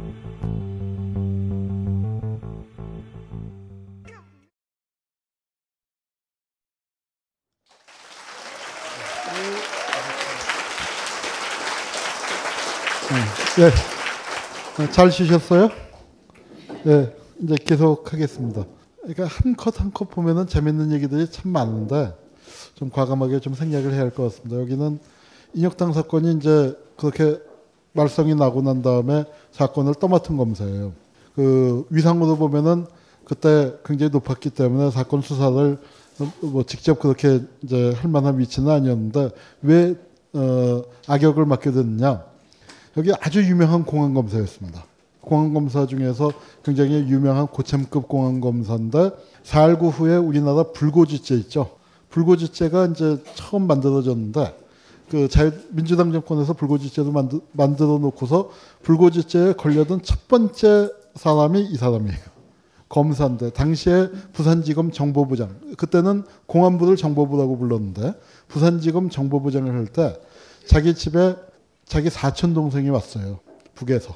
근데 어렸을 때 형제처럼 같이 자란 동생인데 그거 오냐 어떻게 해. 자기가 검사인데 잡아들일 수도 없고. 그리고 그 시절에는 간첩이라는 게 참 우스웠습니다. 뭐 어떻게 했어요? 나 빨리 가라. 그래서 하룻밤 재워서 내보냈는데 동생이 안 가고 딴 데서 놀다가 잡혔어. 그러고 너 어디서 잤냐? 했더니 사촌 형네 집에서 잤다. 그러니 검찰에서도 현직 검찰의 중경 간부인데 더군다나 반공일선에서 활약했던 사람인데 잡아들일 수는 없고 그래서 불문에 붙였습니다. 그러니까 이 사람은 검사로서의 그 경력에서 그게 이제 좀 그 뭐랄까 약점이 되는 거죠. 약점이 되니까 그러니까 너 이거 해 하니까 이제 그 맡아서 인혁당 사건 맡아서 또 하게 됐고요.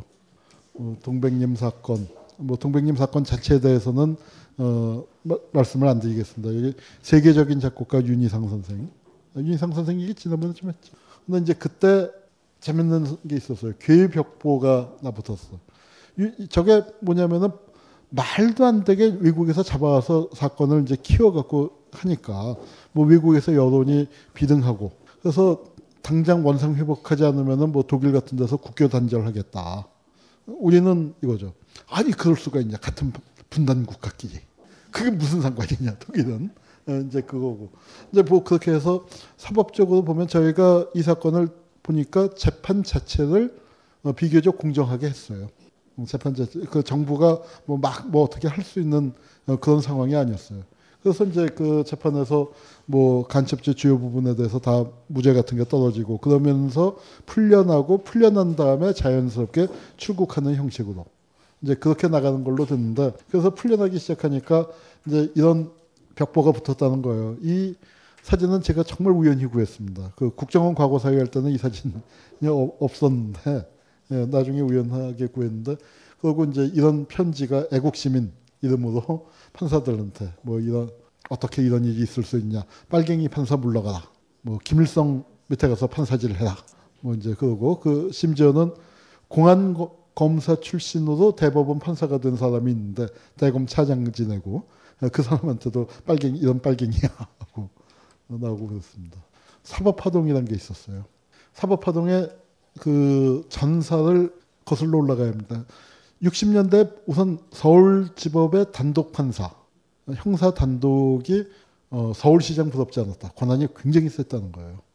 젊은 판사들인데 진짜로 60년대에는 소신껏 판결할 수 있었다고들 그래요.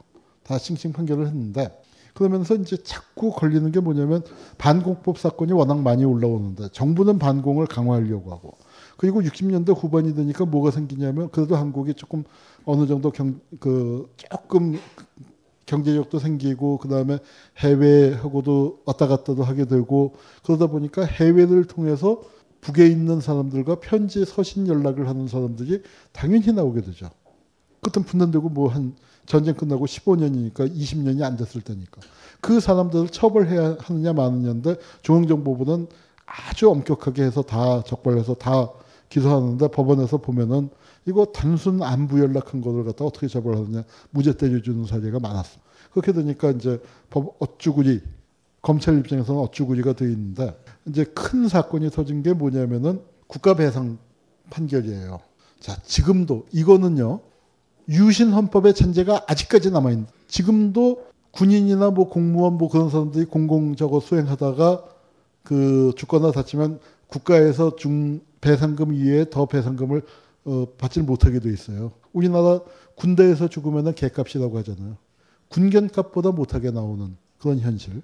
그거 아직도 그게 유신헌법 때 이제 박정희가 이게 판사들한테서 지고 난 다음에, 판결에서 지고 난 다음에 아예 헌법에서 집어넣어 버렸죠. 그런데 87년 헌법, 그 유신헌 50 헌법 유신헌법 전제 바꿀 때 안 바꿔서 아직까지 남아있는 유신헌법 대표적인 잔재로 그 개헌을 하게 되면 정말 최우선적으로 바꿔야 할 그런 조항입니다. 근데 이때가 이제 월남에 한국군 파병하잖아요.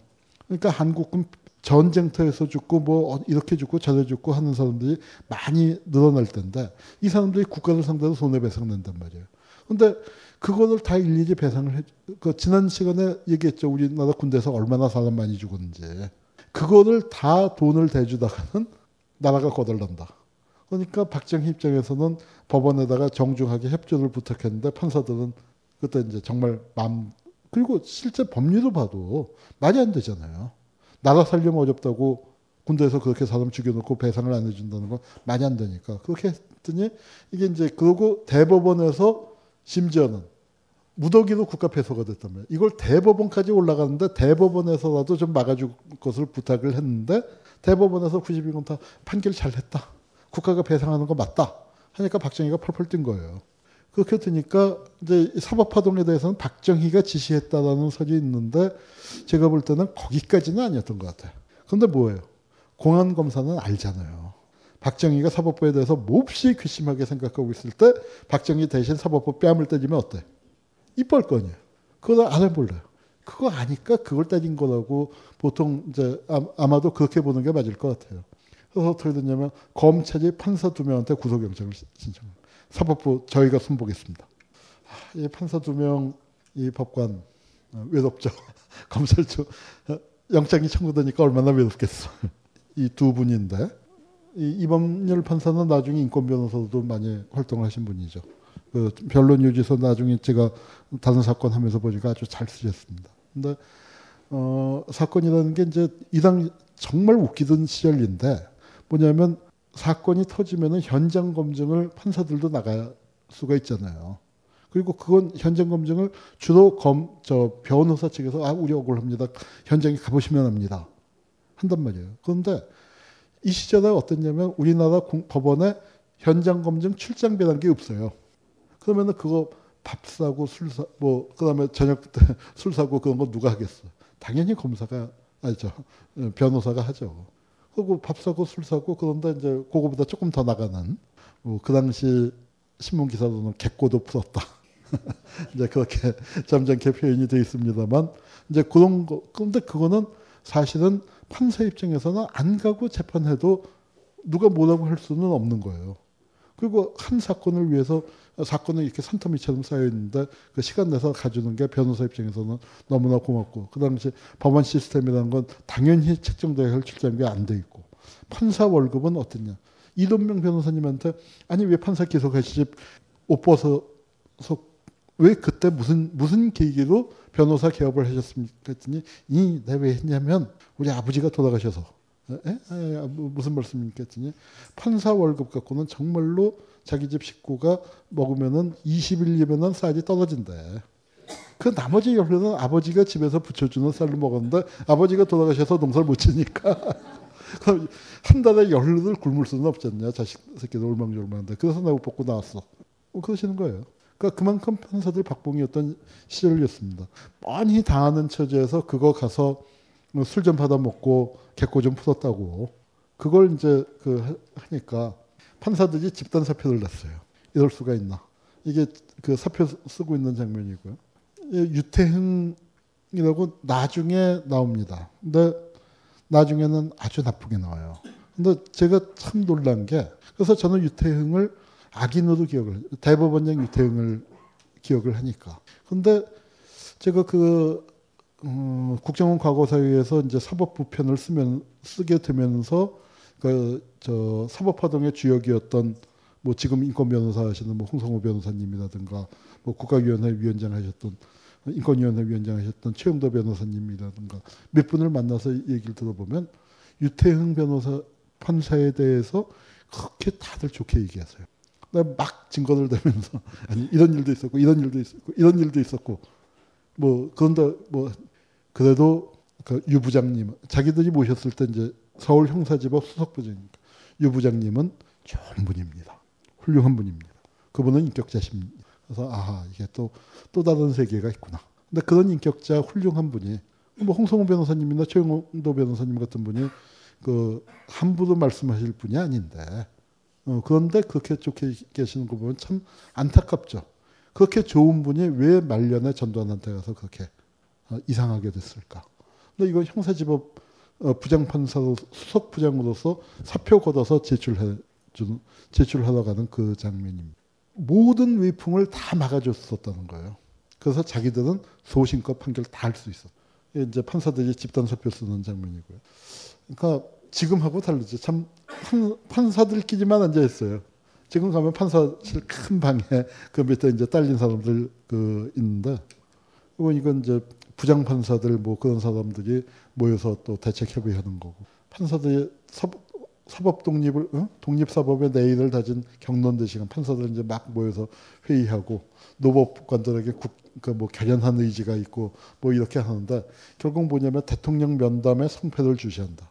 여기가 대법원장인데 안 만났습니다. 박정희가 안 만나줬어요. 아시겠죠, 여러분? 이번에 박근혜가 김한길을 어렵게 만났잖아요. 김한길이 손석희하고 인터뷰하다가 한 방 먹었다면서요? 전 뭐 안 봤는데 뭐 앞으로 만나서 뭐 앞으로 계속 뭐 그 정상회담을 뭐 가지면서 저거 저거 했더니 아니 한 번 만나기도 이렇게 어려운데요. 네. 근데 진짜로 대법원장이 면담 신청을 했는데 못 만났어요. 그러면서 사법화동은 판사들의 저항이었던 것 같지만 사실은 이걸 하면서 좌절한 겁니다. 그러니까 왜 그렇게 했습니까 했더니 글쎄 형사지법 판사들은 민사지법은 몰라도 형사지법은 사표를 쓸 수가 없더라 이거예요. 왜냐하면 형사사건 몰려오지 구속기간은 정해져 있지 재판을 안 할 수는 없지 형사사건은 빨리빨리 처리해줘야 하는데 민사사건이야 뭐 재판이 1년도 끌고 2년도 끌고 뭐 하는데 이거는 인신구속과 관련된 거니까 자기들도 사표 써놓고서 재판으로 복귀를 안 할 길이 없더라. 이제 그런 말씀합니다. 그리고 그렇게 되니까 이게 한 번 몸부림을 쳤는데 어떻게 됐어요? 아무것도 이루지 못하고 아닌가벼. 몇 명 사표 쓰고. 그러고는 깊은 침묵 속으로 빠져들었다. 그러니까 참 안타까운 일입니다. 기다림에 지친 사법권소 운동에 신범모, 신직수하고 검찰 관계자, 그 구속영장 청구한 사람하고, 그, 이제 물러나라. 그 인책공세를 했는데, 그냥 이걸로 끝입니다. 이러고는 박정희가 대꾸 안 하고, 그렇게 유야무야.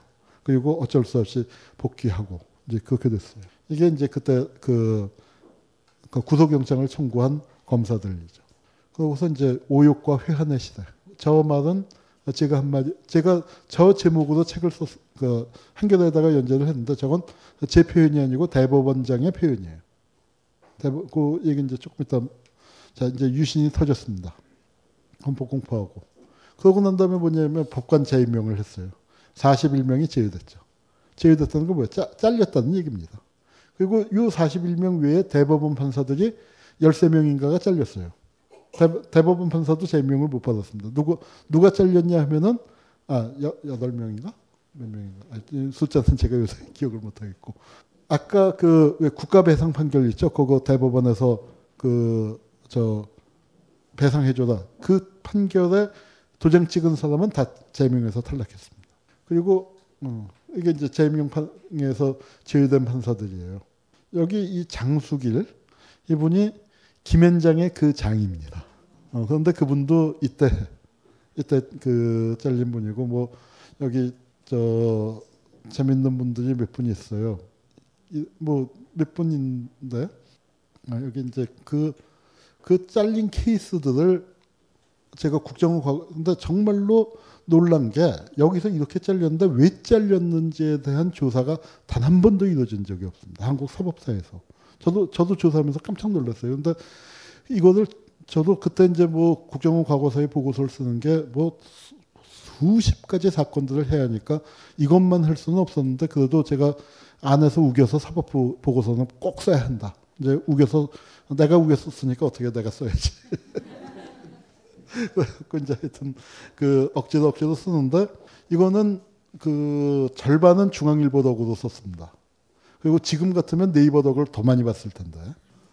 이게 자료 검색이 되기 시작을 하니까 이게 찾아지는 거예요. 그래서 판사 이름 갖고 무조건 넣고서 계속 나올 때까지 돌려보니까 사건들이 나오는 거예요. 아, 이 사람이 국가 상대로 뭐 손해배상 청구 소송에서 2억 뭐 했더라. 이 사람은 영장 기각을 했더라.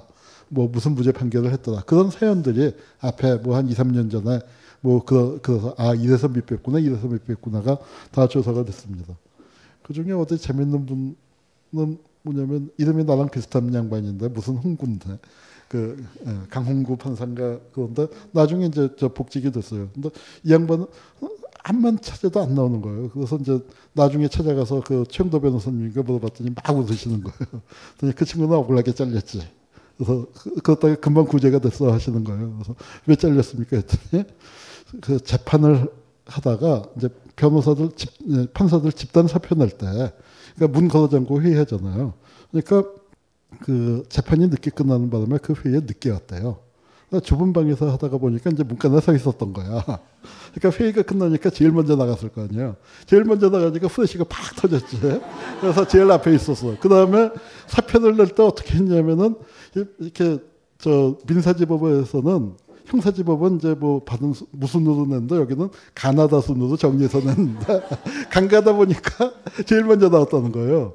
그래서 사진도 대문짝만하게 나왔지 간가였지. 그러니까 이제 이놈이 주모자다. 그래갖고 잘렸는데 사람들이 아니다 이 사람은 그냥 단순가담자다. 그래서 몇 년 후에 복직이 됐다고 합니다. 그런 일도 있었고. 하여튼 여기 이제 이런 안보 편지 뭐 이런 거 했던 사람들이 하나하나 찾아보니까 나오는 거예요. 여기 이 김인중 판사는 이분만 이제 왜 이름을 밝혀냈냐면은 국정원 과거사에 하다 보니까 아 자료가 많이 정말 없어졌구나. 우리는 남은 자료만 갖고 했는데 정말 아마 태우다가 자료철 하나를 빠뜨렸나 봐요. 그러니까 뭘 하나를 찾았냐 하면은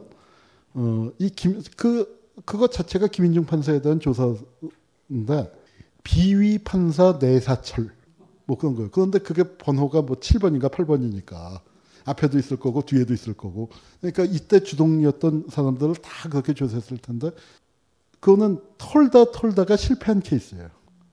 털고 나중엔 그 서기까지 그러니까 뇌물을 하다가 정말 안 되니까 그러니까 서기가 판사한테 뇌물을 준 것처럼 하여튼 말이 안 되는 그걸 만들어서 덮어 씌우려다가 결국 그 혐의를 못 씌우고 이제 하여튼 옷은 벗겼습니다. 자, 이게 뭐냐면은 긴급조치하에 법원이에요. 긴급조치하에 법원인데 이게 뭡니까? 이 사람들이 재판관이에요. 여기 법복 입은 사람은 뭐냐면 법무사예요. 다음은 증인신문 해야 합니다. 검찰 측 증인신문입니다. 그거 막 판결 내주려고 아닙니다. 변호사 측 반대신문 해야 합니다. 그건 재판 절차를 설명해주는 법무사. 그러니까 뭐냐면은 판사를 그렇게 몇십 명을 잘라놓고서도 법원을 못 믿으니까 긴급조치하에 재판을 군인들이 가서 한 거예요. 그러다가 이렇게 한 2, 3년 하고 난 다음에 이제 판사들 많이 길들여진 것 같습니다. 그렇게 되고 난 다음에 이제 일반 법원에서 긴급조치 사건을 다루게 된 거고 여기 이 사건의 경우에는 그 내란음모 사건 제가 얘기했었죠. 이거 이제 관련된 자료가 그래도 사법 관련으로 찾았어요. 그 사건 자체도 이제 엉뚱한 거지만 보니까 이제 판사하고 변호사들이 다 저 법대 동창들 아니에요. 법대 동창이든 고등학교 동창이든 아니면 고시 공부를 같이 했든 다 친구란 말이야. 그러고 가서 이제 갔다가 이제 법원에서 만난 거예요. 다른 사건 때문에 갔다가 이렇게 안부 인사하다가 야 그 사건은 어떻게 될 것 같냐? 했더니 야 뭐 그딴 걸 기소하냐? 판사는 또 이제 그냥 무심코 그렇게 얘기했어. 그럼 어떻게 됐을까요? 와서 보고서 쓰는 거지. 제 친구지만. 그랬더니 이제 안기부가 난리가 난 거예요. 중앙정보부에서. 그래서 그때 이제 그 판사 보면은 그러니까 이제 사업하는 처갓집까지 세무조사하고 그래서 정말로 그분이 그 홍성우 변호사님 친구인데 진짜로 그랬대. 대법원 앞에 가서 목매달아 죽으려고 했대. 판사가. 결국 그래서 이제 유죄 판결 나고 그리고 그분도 못 견디고 이제 옷 벗고 나오고 이제 이렇게 됐습니다. 그 당시에 이제 그 긴급조치 그때 변정수 헌법재판관 나중에 헌법재판관 되신 분이 그분 회고록에 쓴 거 보면은 뭐라고 썼냐면은 판사들이 해줄 수 있는 최대치가 뭐냐면은 법정에서라도 마음껏 떠들게 해줬다.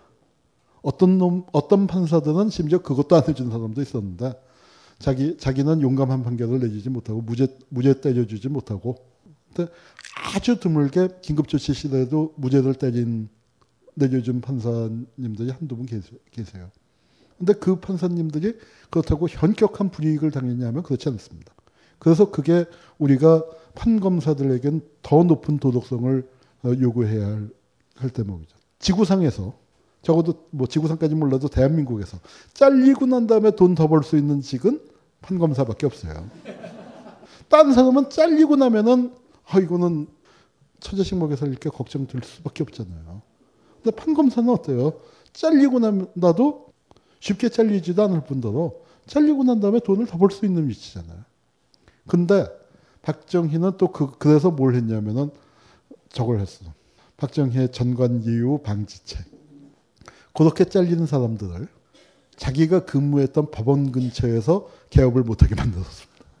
진짜로. 그래서 최영도 변호사님 같은 경우는 진짜로 생활이 아무 연고도 없는 지역에 가서 개업을 하신 거예요. 왜 거기 가서 하셨어요? 고향은 여기고 질문한다. 그랬더니 그때 법이 그랬다는 거예요. 굉장히 힘들었느라고. 대법원 판결 인혁당 사건이죠. 사법살인이란 말 들어보셨죠? 어떤 게 더 나쁜 건가요? 총으로 그냥 쏴 죽이는 거하고 저렇게 따박따박 법적인 절차를 밟아서 죽이는 거. 제가 저하고도 아주 일도 같이 하고 제가 존경하는 그 분 중에 이재승 교수라고 있습니다. 저보다 나이는 어리지만 인혁당 사건 이제 우리가 조사해서 발표하고 제가 하여튼 그 안에서 무지 무진무진하게 힘들었었습니다. 그래도 하여튼 이거 뭐 조작된 걸로 이렇게 해서 이제 발표하고, 우리는 나는 나름대로 최선을 다해서 그래도 보고서 안에서 이제 막 싸워가면서 최대한 세게 썼다, 이제 그렇게 자부를 하고 있었는데, 딱 그러니까 그날 이제 했더니 뭐 라디오 방송에서 다 인혁당 사건 갖고 특집해서 하는데 이재성 교수 인터뷰가 나오는데 이 사법살인 부분에 대해서 뭐라고 있겠냐면, 그건 판사들을 살인죄로 기소해야 합니다. 적어도 판사들이 가족이 붙잡혀가서 정말 총겨누고 있는 그런 협박을 당한, 본인이나 가족이 그렇게 총겨놓은 그 협박을 당하고 있는 상황이 아니었으면 그거는 살인죄입니다. 나는 그렇게까지는 얘기 못했는데 이재성 선생님은 그렇게 얘기하고, 여기가 이제 그 대법원 판결을 한 사람들, 여기가 희생되신 분들, 뭐 이분들 사연을 하나하나 얘기하자면 그건 끝이 없는데, 사법살인, 이것을 국제법률가협회에서 뭐라고 불렀냐면 사법사상 암흑의 날, 4월 8일, 4월 9일입니다. 그러고 이제 그 시대가 어떤 시대였는가, 사법이 그렇게 찌그러진 시대가 이제 이렇게 장발단속하고 뭐 하던, 그리고 이건 이제 그 명동 3.1 사건이라고 이후에서죠. 그러니까 이제 그때 저렇게 시위를 한 겁니다. 저분들이 소품을 동원해서 시위를 하기 시작을 했죠. 그러니까 하도 엄혹한 시절이다 보니까 뭐 예컨대, 그러니까 이 백에서 옛날에는 양산 많이 썼잖아요. 하나 둘 셋 해갖고 양산을 딱 피면은 거기에 구호가 써져 있죠. 구속자를 석방하라, 뭐 민주주의 회복하라, 뭐 이제 하는 뭐 이제 그런 식의 그, 요것도 이제 딱 주머니에 이렇게 싹 들고 있다가 하나 둘 셋 해서 이제 입에다가 붙인. 그러니까 말을 못하는 시대를 저렇게, 저것도 이제 부채권에 든 거고. 저분이 이영섭이라고 대법, 이제 민복기가 물러나고, 민복기는 박정희 밑에서 법무장관 했던 사람이거든요. 법무장관 했던 사람을 대법원 판사, 대법원장으로 앉힌 겁니다. 그리고 이제 그 이영섭이라는 분이 이제 대법원장이 됐어요.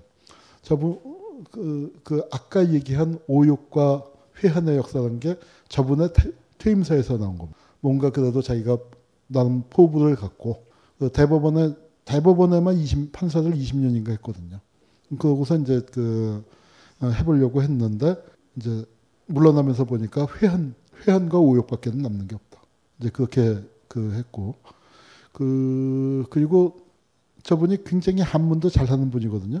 근데 퇴임사를 자기가 손수 써갖고 이제 그걸 그 복사해서 돌렸는데, 기자들이 딱 보고 놀란 게 뭐냐면, 사법부를 어떻게 썼냐면은, 출판이 없지만, 왜 사법부 할 때는 정부, 입법부, 행정부, 사법부 할 때 그 부자를 쓰잖아요. 부자. 근데 이거는 뭐냐면은 뭐 외무부, 재무부 하듯이 그 부자를 썼어. 대법원장이 그걸 모르겠어요. 근데 그걸 씁니다. 근데 참 그 이영섭 대법원장이 이제 여기 회한과 오용만 울룩졌을 뿐, 사법부 이런, 그러니까 참 가슴 아픈 그 퇴임사를 남기고 물러난 거죠. 그래서 이제 제가 여기 사법부 회한과 오욕의 역사라는 걸 따갖고 그렇게 이제 썼습니다. 근데 이제 그게 저분이 그걸 정말 그 진하게 느끼게 된 게 바로 이 김재규 재판 때인데, 김재규는 박정희를 죽였잖아요. 그러니까 이제 저 재판에서 또 논란이 됐던 게, 저거를 변호사들이 붙느냐 마느냐, 인권 변호사들이. 근데 김재규가 누굽니까? 중앙정보부고, 중앙정보부가 어떤 곳입니까? 독재 아성이었지. 근데 그 기관의 책임자인데 그걸 우리가 가서 변호를 해야 하나 말아야 하나, 이게 이제 인권 변호사들의 굉장히 큰 딜레마였는데, 그래도 어떤 살인자라도 해야 한다. 특히 김산춘 기근께서 그래도 그게 아니다, 가서 해라. 근데 이 양반들이 가서 들어보니까 김재규의 인품에 다들 감화가 됐다는 거예요. 뭐 그 얘기를 여기서 자세하게 할 수는 없지만, 그러니까 김재규로서는 분명한 확신을, 민주주의, 적어도 민주주의 회복을 위해서 김재규가 했다. 적어도 김재규가 자기 표현에 의하면은 박정희의 시신을 딛고서 자기가 올라갈 만큼 비도덕적인 사람 아니다. 그리고 국민 여러분, 자기는 민주혁명을 한 거다. 이제 그런 뜻을 밝히고 거기에 상당히 이제 그 공감을 하고 그렇게 됐는데, 이제 그래서 법률적인 쟁점은 간단하죠. 김재규가 박정희를 쐈잖아요. 사람들이 다 받고 김재규도 인정을 하잖아요. 그러니까, 그리고 살인죄로 사형은 나게 돼 있어요. 더군다나 군법회의고 다른 사람도 아니고 그 김재규도 그건 각오하고 있고 변호인들도 각오하고 있고. 그런데 법률적인 쟁점은 뭐였냐면 이게 단순 살인이냐 내란 목적 살인이냐. 그런데 김재규는 자연인 박정희를 죽인 거죠. 대통령직을 자기가 갖기 위해서 대통령직 헌법기관을 정지시키고 자기가 권력을 장악하기 위한 건 아니었단 말이에요. 그러니까 그걸 주장을 하는 거고 여기는 아니라고 하는 거고. 그래서 이게 뭐냐면 그래서 이 판결로 대법원 판사들 안에서 이게 내란 목적 살인이냐 단순 살인이냐. 그런데 단순 살인이면 전두환이가 나올 근거가 없잖아요. 내란 상황이라야 구국의 결단이지. 그래야 구국의 결단이라는 게 말이 되는데 단순 살인 사건은 무슨 구국의 결단이야 아무리 대통령이라도. 그래서 전두환 쪽에서는 이걸 내란 목적 살인으로 판결을 내려라 하는 거고 여기는 이제 다 하는 거예요. 그냥 무슨 얘기냐 단순 살인이다. 그래서 단순 살인이라고 한 사람들은 어떻게 됐을까요? 오공하고 헌법화에서 제명될 때 다 쫓겨났죠. 그래서 김재규 사형 확정되고 이걸 이렇게 이제 처형이 되는 겁니다. 이게 그 처형되는 때가 바로 광주가 한창 진행되고 있는 중간. 그렇게 처형이 됐는데 다시 돌아가서 이 오욕과 회한의 역사 그 얘기를 그 좀 하면은 그러니까 이분이 이제 굉장히 하여튼 마음고생을 많이 해서 어떻게 됐냐면 입이 돌아갔어요. 안면신경마비로. 그러니까 그 한동안 이렇게 대법원장이 그 지경까지 이제 됐는데 그 저는 이일규 대법원장한테 그 뒤에 대법원장을 지낸 분한테 직접 들었습니다. 이일규 대법원장이 이영섭 대법원장하고 또 친한 친구였는데. 아니 그 문제도 그러면 전두환하고 가서 좀 담판을 하든가 뭐 아니 근데 진짜로 그러려고 그랬다는 거예요. 근데 사인이 안 맞았대. 뭐냐면은 전두환 쪽에서 한번 보는 걸로 얘기가 됐대요. 근데 대법원장은 전두환이가 찾아오길 기다렸다는 거예요. 대법원장 아니에요. 그래서 전두환이는 어쨌거나 중앙정보부장 서울이었고 그러니까 대법원장한테 찾아와야지. 근데 전두환이는 지가 찾아오기를 기다린 거예요. 사건을 잡고 있나 그렇다는 거예요.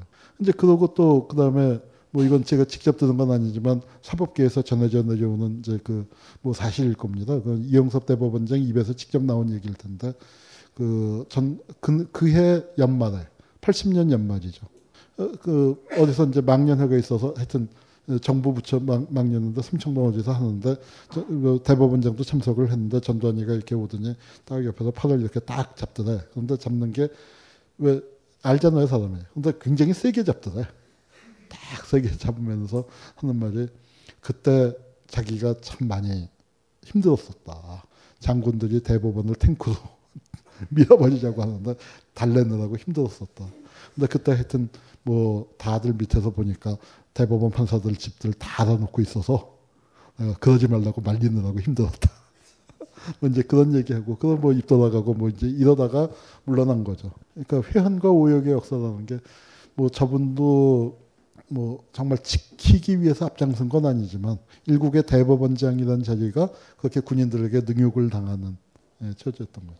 이거는 이제 뭐냐면은 유태흥이 그 대법원장이 그때 유태흥이 내란 목적 살인으로 한데 앞장을 섰어요. 그걸로 끌고 가는데. 그러니까 이영섭은 소극적으로 뒤로 나 있고. 그래서 재판기를 빨리 해서 그 신군부의 정치 일정을 맞춰주는데 유태흥이 그러니까 이 김재규 사건의 주심 판사로서 그 역할을 해서 그래서 대법원장으로 간 겁니다. 그리고 대법원장이 되고 난 다음에 오공하의 대법원장으로서 아주 나쁜 그 시기가 사법부가 최악의 상황이었던 시기인데 거기에서 이제 그 일을 다 했고 뭐 그러다가 보니까 이제 이게 뭐냐면은 강금실 판사하고 강금실이 그때 이제 초짜 판사였고 또 대법원 판사 하다가 이제 은퇴한 그 박시환 판사 이제 이런 이들이 이제 초임 판사 때예요. 그때 이제 보면 그 얼굴 동그랗고 눈 반짝반짝하는 여자 판사 만나면은 구류 20일 살 거를 뭐 이틀 만에 나온다. 뭐 이제 그런 그 이제 복골복인데 정말 그 이제 그런 얘기가 있을 정도로 이제 그분들이 그러니까 그래도 해줄 수 있는 게 이제 형량을 뭐 낮춰주고 뭐 이제 이런 거 하니까 이제 안기부에서 제동을 걸고 뭐 이제 그래서 그 대법원에 압력을 넣으니까 박시환을 인천지법에 있던 사람을 영월로 인사할 때가 아닌데 법관은 정기 인사가 있잖아요. 영월로 쫓아보냈어. 그랬더니 다른 판사 한 명이 그것을 법률신문에다 글을 썼어요. 법관은 그래도 신분이 보장되는데 인사가 이렇게 인사하면 안 되지 않느냐. 그랬더니 그 기사를 보자마자 신문을 읽자마자 그 자리에서 그 사람을 울산으로 발령을 내버렸어요. 그랬더니 이제 어떻게 이럴 수가 있냐 하고 그 야당에서 대법원장의 탄핵소추안을 낸 겁니다. 물론 그 당시에 전단 정권이 이제 뭐 의회의 다수를 점하고 있으니까 이건 그 뭐 폐기가 됐지만 아주 망신을 당한 거죠. 자, 그리고 이건 이제 김대중 나라는 뭐 사건. 김대중 나라는 뭐 사건에서 요 얘기 조금 했었죠. 그 내란죄 갖고는 사용이 안 되는 거예요. 반국가단체 구성죄도 되는데 이걸 다른 판결에서 제일동포 모국 유학생한테 징역 10년 확정. 그러면서 한민통은 반국가단체다. 그리고 김대중은 내란 음모, 우리가 흔히 듣기는 김대중 내란 음모 사건이지만 사형 판결은 이 한민통의 의장이라는 반국가단체의 수괴라는 이유로 사형 판결을 받게 한 겁니다. 이게 이제 그때 그 사건에 대해서 사건이 아까 그 간첩 사건 터진 거고, 예, 그 간첩 사건의 주역이었던 김정사 씨, 자기 아버지 이제 사진 들고 오고, 김정사 씨가 그 당시에 서울대 사회계열 1학년, 일본에서 유학 온 그때 19살이었어요, 19살. 무슨 뭐 큰 간첩을 하겠습니까? 그런데 이제 그걸 만들어서 했는데 그 사건의 반국가단체라고 판결을 내린 판사가 누군지 아시죠? 얼마 전까지 대한민국 국무총리였습니다. 몇 달 전까지. 더 큰 오역, 더 큰 회한, 그리고 더 큰 기회죠. 누구에게는. 많은 사람에게는 회한과 오역이었지만 70년대에 비해서 80년대는 더 큰 오역이 기다리고 있던 겁니다. 그중에서 이제 연대생 내란 음모 사건이라고 해서 이거는 검찰 쪽의 얘기입니다. 연대생들이 유인물을 뿌렸어. 뿌린 것도 아니에요. 뿌리려다 잡혔어.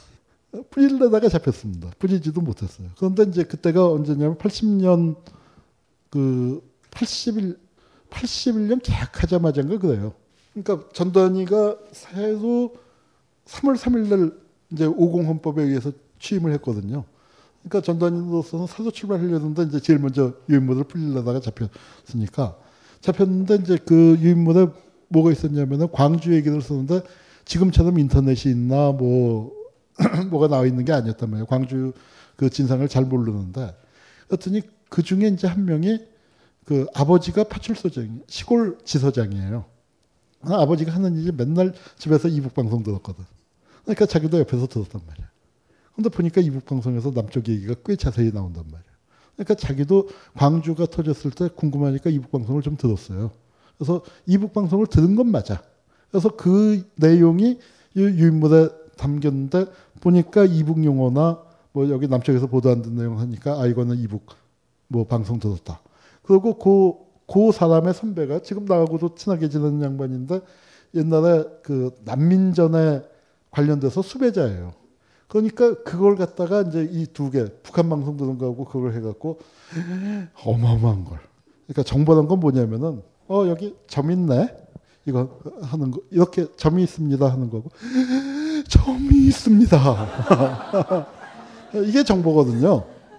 그렇게 해서 올린 거예요. 그렇게 어마어마한 내란 음모 사건으로 이제 해서 안기부가 그러고서 이거 저 이제 올린 놈들이 야, 참 치사하다. 그러니까 자기가 잡아놓고서 자기가 보호금 얼마 그걸 기한을 해서 또 올려. 받아먹었어요. 그렇게 해서 이제 받아먹고 하고 대통령한테 보고하니까 이 학생들이 이렇게 어마어마한 일을 꾸미고 있다. 대통령이 국무회의에서 언급하고 국회의원들한테 사례 전파하고 그랬단 말이에요. 그런데 일개 검사 나부랭이가 안기부가 심혈을 기울여서 어떤 사건에 대해서 제목을 바꾸자. 이게 무슨 내란죄냐고. 아니 유인물 뿌린 것도 아니고 유인물 뿌리. 그리고 내란죄는 건 원래 뭐냐면은 무기를 동원할 수 있는 자들이에요. 그 저 경기동부연합 걔네들 그거는 불능범이야 내란죄. 물을 먹이면 사람이 죽는다. 그렇게 믿고서 내가 이 물을 주면 살인죄 성립합니까? 왜 안 죽을까? 그러니까 그런데 이 검사가 이렇게 보니까 공안 검사니까 뭐 자기도 엄청난 우파죠. 그러니까 이거 말이 안 되거든. 그래서 했어요. 그런데 이제 이 사건이 검찰이 안기부와의 힘겨루기에서 깨갱하는 사건인데 그 깨갱하는 사건에 또 하나 전사가 있습니다. 이게 1962년 1월 신문이에요. 그러니까 이게 사건은 12월 달쯤에 났는데 이제 뒤늦게 보고됐는데 검찰국장이에요. 법무부 검찰국장. 법무부 검찰국장, 이건 검사장 중에서도 아주 유직으로 꼽히는 겁니다. 서울지검장과 더불어서 아마 검사장 포스트 중에서 제일 중요한 두 개, 아마 서울지검장이 첫 번째고 아마 두 번째나 세 번째로 중요한 포스트로 꼽힐 텐데, 그 검찰국장이 중앙정보부에 잡혀가서 간첩으로 몰려서 거기서 자살을 했어. 그러니까 면도칼 그걸로 이렇게 그어서 자살을 한 그 사건이 있어. 북해 간첩으로 암약. 뭐 이렇게 됐습니다. 이거 요번에 이제 그러니까 진실화해위원회에서 이제 사건 다는 아니지만 그래도 어느 정도 이게 어떻게 된 건지 이제 좀 밝혔는데, 그러니까 검찰국장이 안기부에 가서 중앙정보부에서 조사받다가 자살을 해서 저렇게 죽는 그 사건이 터졌는데 검찰이 짝소리도 못했죠. 그러니까 뭐예요? 그 힘의 관계에서 그러니까 한 번 제대로 물렸었고 여기서 이제 또 한 번 물리는 건데요. 안보수사조정권이라는 게 있습니다. 정보수사기관의 장은 사범인데 사범 등의 신병체제에 대해서 국정원장의 조정을 받아야 한다. 의무사항이에요. 근데 이게 법률이 아니고 대통령령이에요. 그러니까 형사소송법이나 뭐나 그런 걸 보면 검찰이 상급기관이죠. 그리고 중앙정보부는 뭐예요? 사법경찰기관이니까 아래에 있는 거예요. 그런데 여기 이 대통령령으로 그걸 뒤집어 놨어요. 그리고 또 그다음에 뭐냐면 검사는 주요 정보사범 등에 대해서 공소보류 또는 불기소 의견으로 송치된 사건을 소추하거나 기소 의견으로 송치된 사건을 공소보류 또는 불기소 처분할 때에는 국정원장과 협의해야 한다. 해야 한다의 의무조항입니다. 그래서 이제 이렇게 돼 있으니까 이게 있으니까 협의를 하려고 의견을 써서 보냈어요. 보냈더니 답이 없어. 근데 법률적으로 보면 기소 며칠 이내에 기소해야 한다. 그게 있잖아요. 기소 말기가 돼 있는데 답이 없어. 그러니까 어떻게 됐냐면은 검사장한테 가서 이거 어떻게 해야 합니까? 했더니 그냥 기소하라고. 아니, 그거 보냈는데 검사장님이 알아주셔야지. 했더니 뭐 이렇게 뻗으니까 왜 뻗대느냐? 뭐 저거저쩌고 하는 사이에 검사장이 어떻게 했냐면 여기서도 검사 동일체의 원칙이 나옵니다. 다른 검사한테 사건을 넘긴 거예요. 그래서 난 이거는 이 사건의 그 피의자가 나하고 친한 선배고 그다음에 국정원하고 사이할 때 또 아마침 그 사람 이름이 있길래 아이 저 선배 좀 봅시다 해갖고 제대로 이제 조사를 했죠. 그때 그 사건이 어떻게 됐냐. 그다음에 또 다시 그럼 이 구상진 검사가 잘리고 난 다음에 그 어떻게 됐냐. 그랬더니 그 새로 맡은 검사가 누구냐면 그게 정형근입니다. 정형근 들어보셨죠? 네, 그 정형근이가 맡았는데 그러니까 일단 기소해놓고 다시 조사하더라. 면담하는 것처럼 해놓고 정형근이가 조사를 다시 그러니까 그거는 사실은 엄청난 위법이죠. 엄청난 사기고. 근데 정형근이는 이제 그거 하면서 안기부 쪽으로 이렇게 올라가게 되는 계기가 된 거고요. 근데 이렇게 드놓고 난 다음에 그냥 그걸로 끝나질 않고, 그때 이제 그 사건에 보면은 공범 중에 하나가 이 무협지 썼다가 반공법 위반으로 잡혀간 친구도 이 사건 무진파천왕이라고.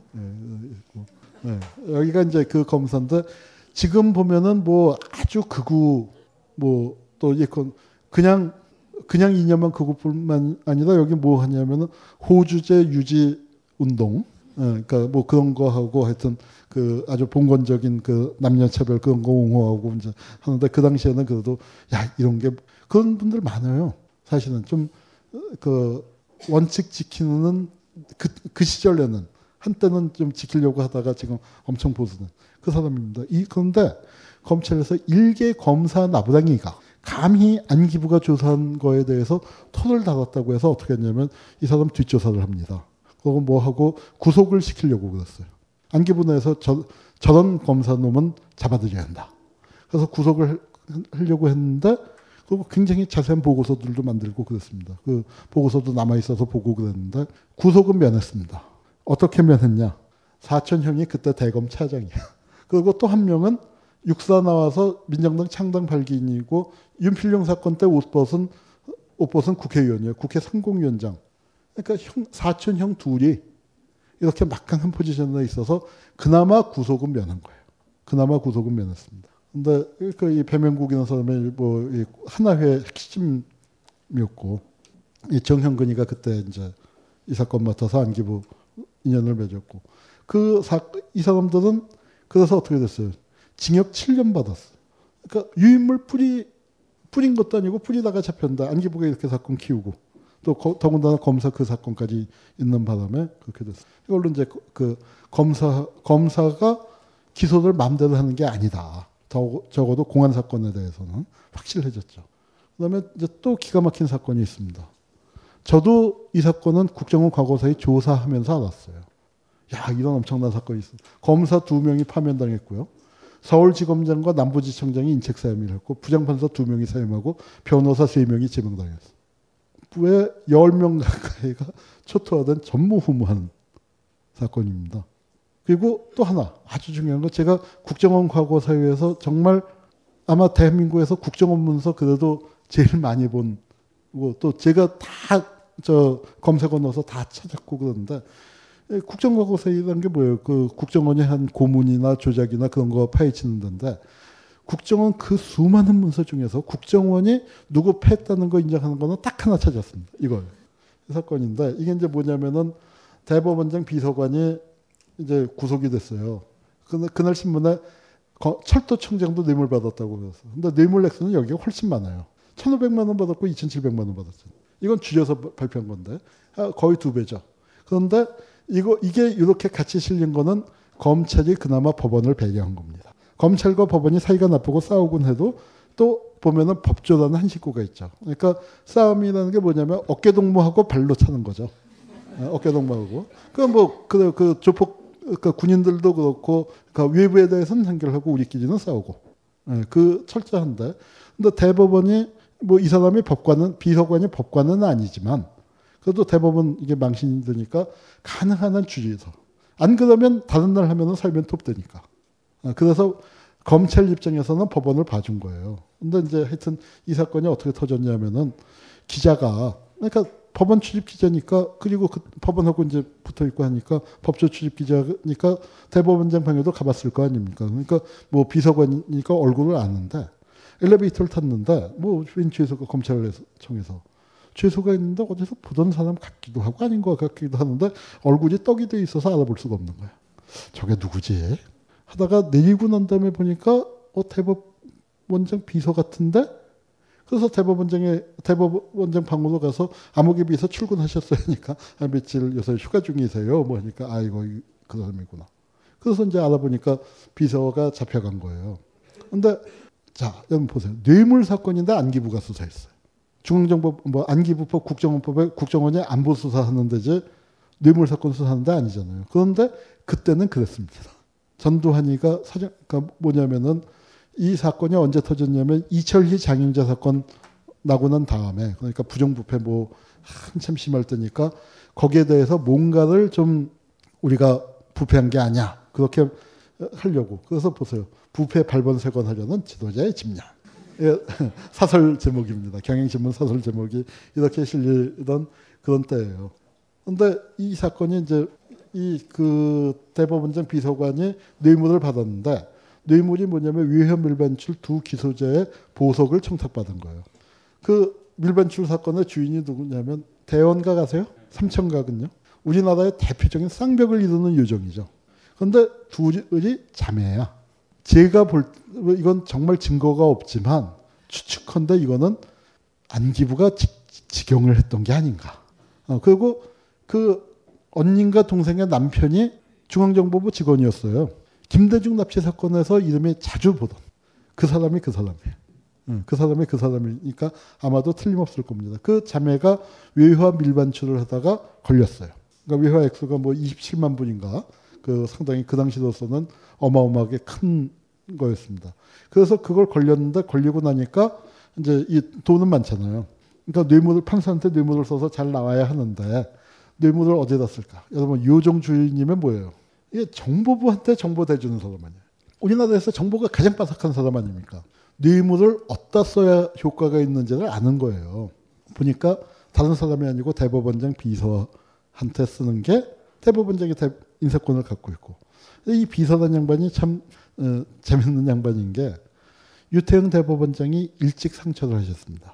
일찍 상처를 하고 그 다음에 이제 성격이 좀 호방하고 그러는데 사교춤을 배우셨대. 근데 그 춤 선생님이야.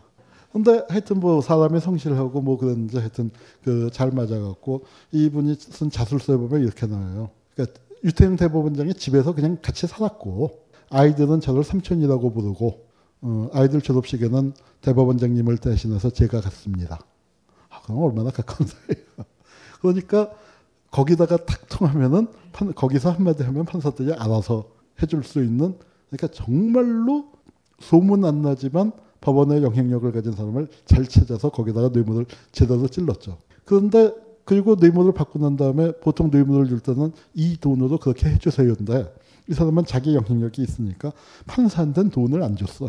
판사한테 말은 넣는데 판사가 이렇게 보니까, 근데 이게 뭐냐면은 사안이 보석에 해당하는 사안입니다. 우선 액수가 좀 크긴 하지만 초범이고 경제사범이고 증거인멸의 우려가 없고 다 압수되고 뭐 했으니까.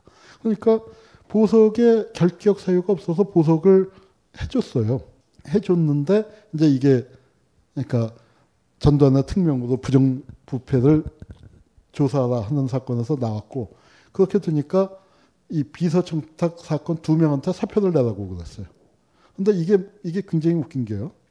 이 부장판사 2분이 이제 1분이 있었고 그 다음에 여기 먼저 청탁을 했고 인사 이동이 있어서 이제 이가 후임자가 된 다음에 그렇게 됐다는 건데, 그러니까 이분은 진짜 억울하죠. 자기는 보석 결정 내린 바도 없고 뭐 그런 얘기를 강건용이가 찾아서 하긴 했지만 뭐 자기가 결정한 바도 없고, 그런데 사표를 내라는 거야.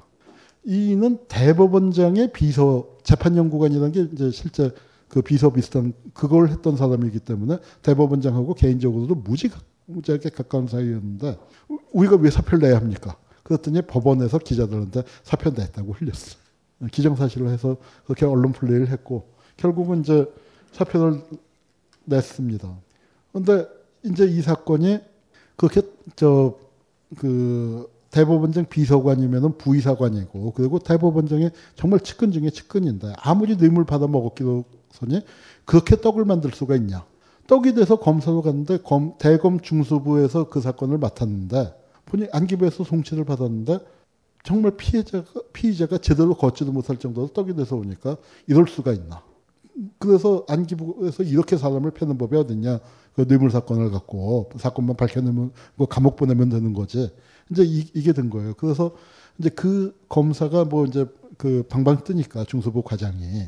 그러니까 안기부에서는 어쭈구리 또 어쭈구리가 된 거예요. 일개 검사가 감히. 그렇게 돼서 그 사람을 뒷조사를 하는데 중수부 과장이 또 하다 보니까 뒷조사하는 놈을 잡았네. 그래서 이제 검찰총장한테 쫓아간 거예요. 아니, 안기부에서 내 뒷조사를 하고 다닌다. 이런 법이 어딨냐. 중수부라는 게 검찰총장의 직속부다니까. 지금은 이제 하여튼 말썽이 하도 많아갖고 없어졌지만. 그래서 그 중수부장이 이제 하니까 그러니까 총장한테 들이받으니까 총장은 또 어떻게 했냐면 안기부장을 찾아간 거예요. 안기부장하고 만났을 때 그 얘기를 하고 어떻게 검사 뒷조사를 합니까? 중수부 내 직선인데 그거는 좀 심하지 않습니까?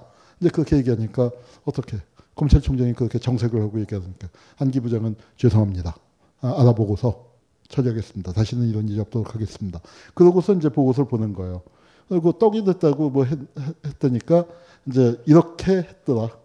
사실은 훨씬 더 심하게 팼겠지만 뭐 이렇게 뭐 둔 분을 1회 때리자, 뭐 그러자 뺨을 2대 때리고 뭐 어쩌고 저쩌고 이제 했고, 그러다가 다시 이제 부인하니까 또 한 번 때리고 뭐 이제 이렇게 했다. 안기부 중앙정보부 문건 제가 정말 수천 건을 봤지만 우리가 마저 때렸어라고 한 건 이거 딱 하나예요. 이거 딱 하나. 그러고서 이제 뭐 하여튼 그런데 조사관은 우발적으로 했었고 고문은 없었고, 그러나 그래서 과장한테 고등징계위원회에 회부했어요. 근데 징계위 기록은 찾지 못했습니다. 징계위 기록은 찾지 못했고 하여튼 그러나 이제 과장이 징계위원회에 회부된 건 사실이에요. 자, 그러고 이러고 끝난 게 아니고 여기서부터 안기부의 반격이 시작됩니다. 그러니 이제 안기부가 이 사건을 조사하면서 그 외화 밀밭출 사건이 검찰에서 어떻게 처리됐는가. 그랬더니 팬티만 입게 하고 나무 의자에 앉혀서 뭐 팔을 잡고 물고문을 했다는 걸 이제 하고 10여 회를 구타를 하고 뭐 누구는 어떻게 구타를 하고 이제 이런 거를 검찰에서 이렇게 구타를 했었다라는 보고서를 만들고, 그다음에 또 하나는 봐줄래니까 이제 이거예요. 뭐 특별면허 허용했다. 그다음에 임신사실 유도조작. 그러니까 뭐 처음에는 뭐 여기 2년 전년 하다가 뭘 했냐면은 왜 이렇게 배가 나오셨어요? 임신하셨나 보네. 자꾸 왜 그렇게 이렇게 피로해 하실까? 임신하신 거 아니에요? 사인을 주니까 눈치 봐서 아, 예, 뭐. 그래서 임신했다고 해서 풀어준, 뭐 좀 이렇게 해줬다 이거죠. 그러니까 이제 그런 식으로 해서 검찰에서는 이렇게 봐줬다. 그리고 여기에서 정말로 놀란 게 뭐냐면은 유전무죄, 무전유죄가 나오더라고요. 검찰에서 이렇게 돈 있고 뭐 한 사람을 봐주고 검찰 썩었다. 그러니까 이렇게 해서 이제 다시 검찰을 역공을 하고 이거 돈 받은 부장판사들.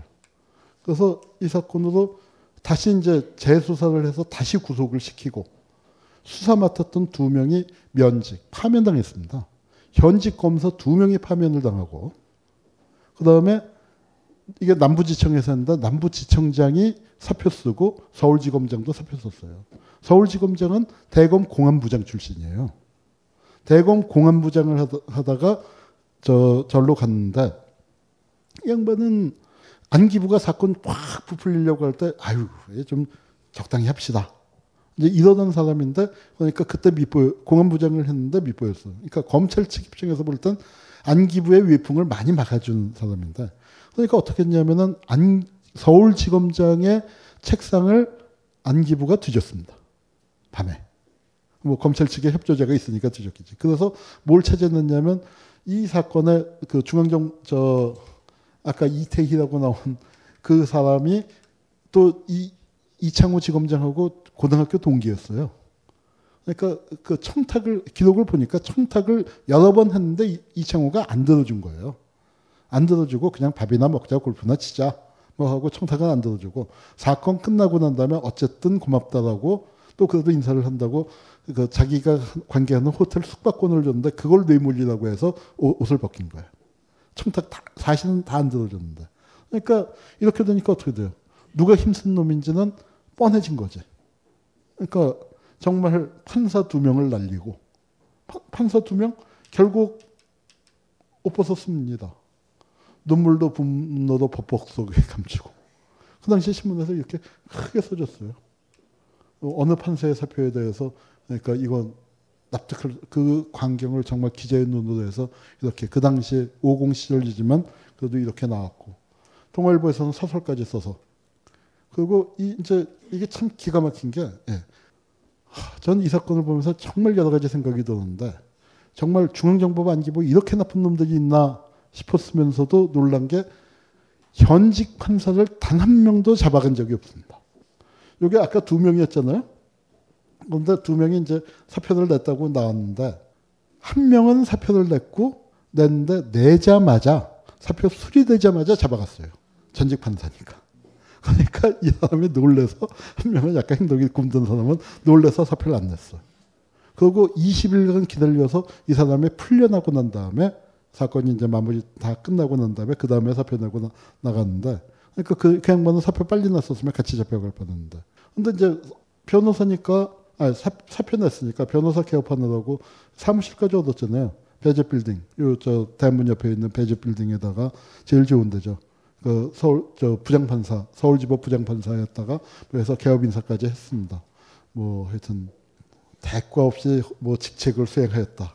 참 아마 그 원래 적혀 있는 말이겠죠. 참 속 쓰지지만 이렇게 변호사 개업 인사까지 이거 그 당시 돈으로도 몇백만 원 드는 제일 비싼 건 거예요. 제일 비싼 건 거.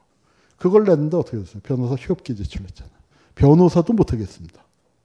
그리고 아까 그 걸린 그 다른 사람들도 뭐 검사님 뭐 다 변사 개업 못 하겠어요. 그리고 여긴 누구냐면은 송민경 씨 사표. 서울지검 북부지청장. 중수부 과장을 했는데, 그때 중수부의 과가 4개거든요. 1, 2, 3, 4과가 있는데, 그 나머지 3명은 2명이 검찰총장하고 1명이 법무장관 했어요. 했나, 그래. 그러니까 뭐, 다 올라가는, 정말 엘리트 중에 엘리트가 가는데, 이 사람은 지검장도 못 올라갔잖아. 안기부에서 제동 걸어가고. 그리고 하여튼 그 후에 어떤 교통사고도 그러니까 발생했습니다. 그러니까 검찰에서 그래도 안기부한테 들이받았다가. 이렇게 되면 어떻게 돼요? 아, 중수부 1과장을 한 황태자 중에 황태자가 지검장도 못하는구나. 그럼 앞으로 맞서겠어요? 안 맞서겠어요? 네, 그렇게 된 거죠. 네. 또 쉬었다 하겠습니다. 이거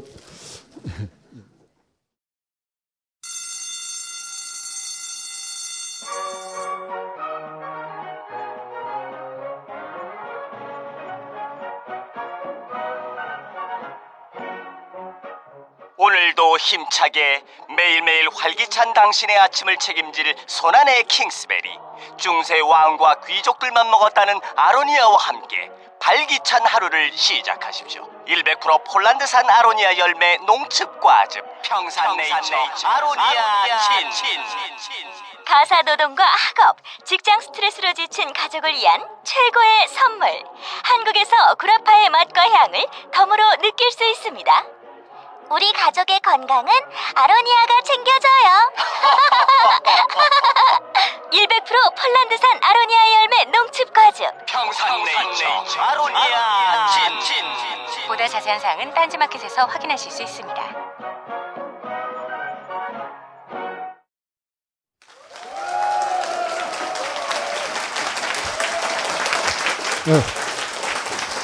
네. 박수를 여러 번 받으니까 좋긴 한데 굉장히 절망스럽습니다. 이게 갈수록 진도를 못 맞추는 것 같아요. 오늘 그렇게 자세하게 얘기한 것 같지도 않은데 사실 사건 하나하나의 에피소드가 정말 많거든요. 근데 지금까지 한 게 반도 못 했거든요. 그래서 지금 뭐 어쩔 수 없이 특단으로 정말 징검다리를 폴짝폴짝 뛰는 수밖에 없을 것 같습니다. 우선 이제 우리나라 법원이 크게 바뀌는 게 김근태 뭐 이 사건도 안기부가 다 짜갖고 시간표를 다 줬어요. 근데 딱 하나 개학 전에 끝내라라고 했는데 3월 7일 날 끝났습니다, 재판. 그리고 저 재판을 한 사람은 대법원 판사로 갔지요. 원래 그런데 참 안타까운 게 그거예요. 그 양반은 그거 안 해도 대법원 판사 할 사람이에요. 그거 안 해도. 사법고시도 수석했고 수재도 법원에서 늘 선두주제로 달려온 사람인데 정말로 안기부가 시간표 짜서 해달라는 거 정말 서류들 다 했고 재판 일정을 다 확인을 했는데 그렇습니다. 그렇게 됐고요. 부천서 성고문 사건. 성고문에 성자도 나와서는 안 된다.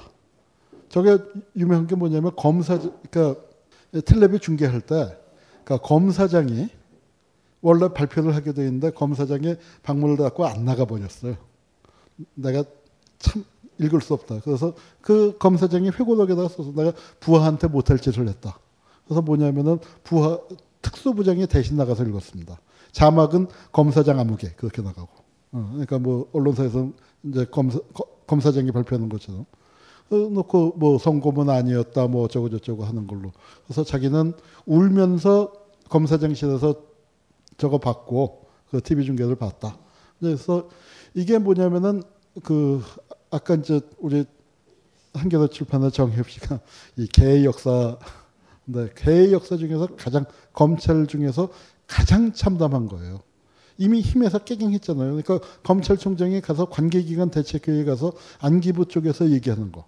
그리고 이거는 사실 안기부 쪽도 아니에요. 이 사건이 경찰 사건이잖아요. 경찰이 얘기하는 거를 꺾질 못하는 거예요, 검찰이. 왜? 경찰은 이거 그거 전두환이 형이 경찰 아니에요. 용산서 교통경찰이었거든요. 그래서 용산 마피아란 말이 있었습니다. 그리고 그 다음에 전기현이가 힘이 셌고 전기현뿐만 아니라 어떻게 짝짝꿍이 됐냐면은 이거는 정권에 안위가 걸린 사건이고 이거 성고문으로 얘기하면 큰일 납니다. 검찰이 수사는 제대로 해서 다 밝혀놓고도 성고문에 성자도 안 나와서는 된다. 권인숙이 창피한 줄도 모르고 성을 혁명의 무기로 삼아서 어쩌고 저쩌고 그렇게 간 사건입니다. 그렇게 갔다가 이제 나중에 재정신청 받아들여서 했고. 그리고 이제 여기는 그 87년 6월 항쟁 이후에 대법원장 물러나라. 그래서 김영철 대법원장이 물러났는데 제가 볼 때는 이분이 괜찮은 분이었던 것 같아요. 법원이 85년까지 눌려 지내다가 그래도 법원이 검찰에 비해서는 조금 더 자유로운 공간이 있는데 적어도 유태흥이 물러나고 이분이 대법원장이 된 다음부터 법원 근데 내가 그때 안기부 보고서를 뒤지다 보니까 이분에 대한 혹평이 나와. 예컨대 이런 표현이 납니다. 주사급 대법원장. 진짜로 안기부 보고서에 그렇게 써져 있어요. 그래서 뭐 때문에 그러나 하고 조사를 해봤더니 이분이 대법원장 된 다음부터 간첩사건 무죄가 덜어 나오기 시작해요.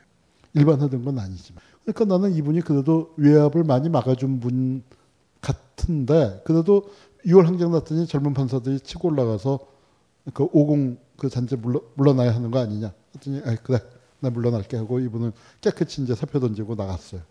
그러고서 이제 대법원장 자리가 비었잖아요. 그래서 이제 노태우가 대법원장을 임명을 하는데, 그 사건도 이거 이제 정말 송시일가 사건에서 나오는데, 그러니까 안기부 말 잘 들어주는 사람이 한 명은 형사지법원장, 한 명은 민사지법원장인데, 대법원 판사 뽑을 때 안기부가 밀어서 형사지법원장이 올라가고, 그 사람이 지난번에 얘기했던 송시일가 사건, 그 사건만 갖고 해도 사법부 역사 써야 합니다. 그거는 여러분 꼭, 제가 한겨레신문에다 글을 아주 자세하게 송시일가 사건은 사법부 관련된 거 썼으니까, 그 사법부 회원과 의혹의 역사에서 그거 한번, 그거는 꼭 좀 찾아서 읽어보세요. 송시일가 사건은. 오늘 그 사건 얘기는 안 하겠는데, 그 사건 갖고 정말 대법원장 여러 명이 관련된 사건입니다. 근데 그 사건 때 거기 보면은 이 정기성 얘기도 아마 조금 나올지 모르겠는데, 이 사람도 나름 송시일가 사건 때는 다른 사람한테 밀렸지만 그 상처가 있어서 그런지 나름 50 정권에 아주 기여를 했던 사람이에요. 그런데 노태우가 들어서면서 그 사람을 임명하니까 자유법조계가 크게 반발한 거죠. 크게 반발해서 이제 반대 성명을 내고, 뭐 그리고 이 사람인데, JP 그 노태우는 믿었던 게, 이 사람이 김종필의 고등학교 후배니까 김종필이 캐스팅 보트를 김종필이 지지를 해줄 줄 알았어요. 그렇게 계산을 했는데, 김종필은 막판까지 고민을 하다가 제3당의 존재감을 발휘하려면 자기가 목리를 부려야 돼. 그래서 마지막 순간에 같은 공주 동향 후배를 버리고, 노태우는 JP의 동향이기 때문에도 지명을 한 건데, 그래서 이걸 부결시켰습니다. 사람들이 보고서 부결되니까 박수치는 장면이 났고, 표결하는 거고, 임명동의안이 부결됐어요. 이게 여소야대의 위력을 발휘한 거고, 이것 때문에 3당 합당으로 가는 겁니다. 이렇게 가던 식물이다 해서 이제 간 거고. 그 바람에 이제 이일규 이분이 이제 대법원장이 됐는데, 이분이 우리나라에서 아주 희한한 경력을 가진 게, 같은 직장에서 2번 정년 퇴임을 했어. 대법원 판사도 정년 퇴임을 했는데, 이분이 송시일가 사건에서 무죄 판결을 내렸던 분이에요. 그래서 뭐 지난 시간에 잠깐 얘기했나요? 안기부가 가서 이분 미행하고 뭐 이제 그랬었고, 아주 뭐 기가 막힌 사건들이 많았습니다. 그분이 그래도 그때 그 무죄 판결을 내려서 대척판사 별명을 얻어갖고 이제 대법원장에 다시 된 거고, 뭐 그렇습니다. 자, 이제 많이 이 간첩 사건들은 지난 시간에 조금 얘기했었고, 아이고 이거 하나하나 얘기하자면 정말 끝이 없는데, 이게 송시일가 사건의 마지막 유죄 판결을 내린 분인데, 참 김대중 정권이 왜 하필 이 양반을 국무총리로 지명했는지 몰라요. 이동명 변호사님, 태윤기 변호사라고, 이분은 간첩사건 많이 변호해주다가 변호사 자격을 박탈당했습니다. 피해자 가족한테 공소장 복사해준 죄로. 아니 방어권을 행사하려면 공소장이 있어야 할 거 아니에요. 참 얼마 전에 돌아가셨어요. 나이 굉장히 많아서 얼마 전에 돌아가셨는데, 광복군 출신이에요. 그러니까, 그리고 육군 법무관을 오래 했습니다. 그래서 뭐예요? 누가 봐도 우익이지. 그러니까 간첩사건을 변호할 수 있었던 겁니다. 간첩사건을 세게. 정형근. 이게 고문 피해자들이, 고문당하는 사람들이 그린 거예요. 또 촛불 시위 때 신영철. 그러니까 이제 법원이 민주화가 되느냐 마느냐 그 기도에서, 법원은 그래도 많이 단독 판사들이 단독 판사로서, 그러니까 법원장이 행정을 하는 거지 재판에 관여를 못합니다. 그런데 검찰은 검사 동일체 원칙. 지금은 삭제를 했지만 여전히 관통되고 있습니다. 정신문화로서 관통되고 있는데, 법원은 그래도 판사들의 단독 재판부의 그 독립성이 있기 때문에 좋은 판사들이 좋은 판결을 많이 하죠. 그러니까 또 한편에서 사법부 길들이고 싶어하고 뭐 그런 거고, 그리고 사법부에서 아니에요 이렇게 정권에, 여기가 이제 바로 판사가 그 대법원 판사 올라가려고 할 텐데, 뭐 이거 그 사법부 얘기 시간만 있으면 많이 말씀드릴 텐데, 역대 사법파동 몇 차례의 사법파동을 거치면서 그러니까 왔고, 이게 아마 5차 사법화동이라고, 신영철 대법원 판사들 때 다 사법부에서 반대했지만 강행이 됐고요. 판사들이 대법관의 그 사퇴를 촉구했고, 여기는 이제 정말 그 뭐 이분한테는 개인적으로야 미안한 얘기지만 이 얘기를 꼭 안 할 수가 없는데, 저는 우리나라 판사들 정말 죄가 많다고 생각해요. 제가 책을 쓰고서, 책이 아직 안 나왔습니다만, 제 책을 낼 때 부제를 좀 길게 붙일 거예요. 그 사법부 회원과 오역의 역사에 부제는 뭐냐면은 바짓가랑이를 들어보라 하지 않은 죄에 관한 보고서입니다. 무슨 뜻이냐면은 고문당했다고 하는데 거기서 이 바지 한번 들어보소. 나 고문당한 상처가 아직 있습니다 하는데 그걸 들어보라고 얘기를 안 하는. 그거는 엄청난 죄 아닙니까? 그래서 이제 그 얘기를 좀 하려고 하는데 저는 그래요. 그러니까 이제 뭐 저도 별로 용감하지 못해요. 하나의 사람들이 누구나 다 겁이 있죠. 겁 많습니다. 그리고 힘쓴 놈이 확 하면은 뭐 어쩌겠어요. 나는 공산당이 싫어요. 이승복이처럼 그렇게 다 얘기할 수 있는 게 아니잖아요. 그러니까 뭐 힘쓴 놈이 와서 확 하면은 깨갱 엎드릴 수 있다 이거예요. 그리고 그 엎드린 거를 우리가 뭐 비판도 할 수 있지만 엎드린 사람을 인간적으로 이해 못하는 바는 아니죠. 그러면 안 되는 거지라고 얘기를 한다 하더라도 그 인간적으로 그 부분은 이해할 수 있어요. 그 시절에 이분이 뭐냐면 유태흥이 대법원장 할 때 비서실장이에요. 대법원장 비서실장. 대법원장 비서실장은 사법부에서 가장 눈치 빠르고 가장 역량 있는 사람이 가는 겁니다. 근데 어려운 시기에 맡았지. 그리고 어려운 시기에 대법원장을 나름 잘 모셨어. 대법원장한테 누가 안 가게. 알아서. 그러니까 자기가 악역을 했어. 악역을 한 거예요. 그리고 이분은 그러니까 대법원에서 1등가는 아주 법원 전체에서 이분이 최고 뭐 아주 유능한 분이라는 거에 대해서 다 이고동성 인정을 하지만 결국 대법관이 못했습니다. 뭐 그런데 그런 걸 떠나서 나는 그 시절에 암흑 시대. 그러니까 제가 이 얘기를 그 에필로그에다 썼어요. 에필로그에다 썼는데 아마 명예훼손으로 걸려면 걸 수 있었는데 소송은 당하지 않았습니다. 근데 아마 이분도 그거를 걸 수는 없다라고 생각을 하셨는지 모르겠습니다만 또는 못 보셨을 수도 있고. 근데 내가 정말로 그 받아들일 수 없었던 대목은 이분이 사법연수원장을 오래 하셨는데 오래 했어요. 그러니까 대법원 판사가 안 되고 그걸 밀려나서 이제 그런데 사법연수원에서 뭘 강의했냐면 법조윤리를 강의했습니다. 자기 손으로 안기부에 주문을 받아서 이렇게 다 그런 정치적 판결을 하는 그 교통정리를 다 한 분이. 난 그건 아니라고 생각해요. 그러니까 그게 무슨 법조윤리야. 그러면은 법조윤리에 대해서 법관의 독립성이니 뭐 연결성이니 그런 부분은 어떻게 얘기합니까? 그래서 이제 그런 부분을 사법부는 반성을 해야 한다. 그런데 이제 오늘 크게 갈리는 것 중에서 사법부는 과거사 반성을 아주 형식적으로 이용훈 대법원장이 좀 하겠다고 하다가 뭐 아주 용도삼이가 되버렸지만 했고 검찰은 아예 안 했습니다. 노무현 대통령이 4대 권력기관이 알아서 과거 청산을 해라. 밖에서 조사하기 전에 그래서 국정원, 국방부, 그다음에 경찰, 검찰 해야 한다. 세 군데는 과거사위원회가 만들어졌는데 안 한 데가 검찰이에요. 아직 이제 검찰 얘기가 남았는데 검찰 얘기 뭐 자세하게 할 수 없고 딱 한 10분 정도만 무슨 얘기를 하냐면은 왜 어떻게 개가 지금 우리나라에서 제일 힘이 세게 듣는가 그 얘기만 드리겠습니다. 어제도 뭐 검사 파면당했던 얘기 뭐 이런 거는 지나가고, 그러니까 DJ 비자금 이걸 이제 캐갖고 그러니까 공안정국에서 점수를 따고 그 다음에 안기부가 퇴조했고 군이 퇴조했잖아요. 그러니까 자연히 권력기관 내에서 검찰이 전면에 배치돼서 그러니까 선수 둘이 그러니까 그때까지 권력을 유지하던 그 중심이 되던 선수 둘이 퇴장을 당하니까 검찰의 역할이 그 활동 범위가 자연히 넓어졌죠. 그런 상태에서 어떤 일이 터졌냐. 강기훈 유서대필 사건이라는 게 터집니다. 이 사건이 강경대라는 명지대학생이 경찰한테 맞아 죽었어요. 이게 91년입니다. 91년이 정말 아픈 상황인데 저는 그때 한국에 없었어요. 제가 가끔 친한 사람들하고 얘기하는 게 제가 지금 제 또래에서는 좀 와곽되고 다니는 편입니다. 제가 제 또래 뭐 저희 동기 그 중에서 옛날에 대학 다닐 때는 전혀 그렇지 않았거든요. 근데 내가 그래도 지금 이 나이가 돼서 떠들 수 있는 거는 내가 이때 한국에 없어서 그렇다. 이때 상처를 안 입어서 그렇다. 이때 술을 안 먹었고, 이때 상처 안 받고, 이때 사람들 서로 미워하지 않고, 그걸 떠나 있었기 때문에 그렇다 할 만큼 이게 우리나라 한국 운동사에서 깊었습니다.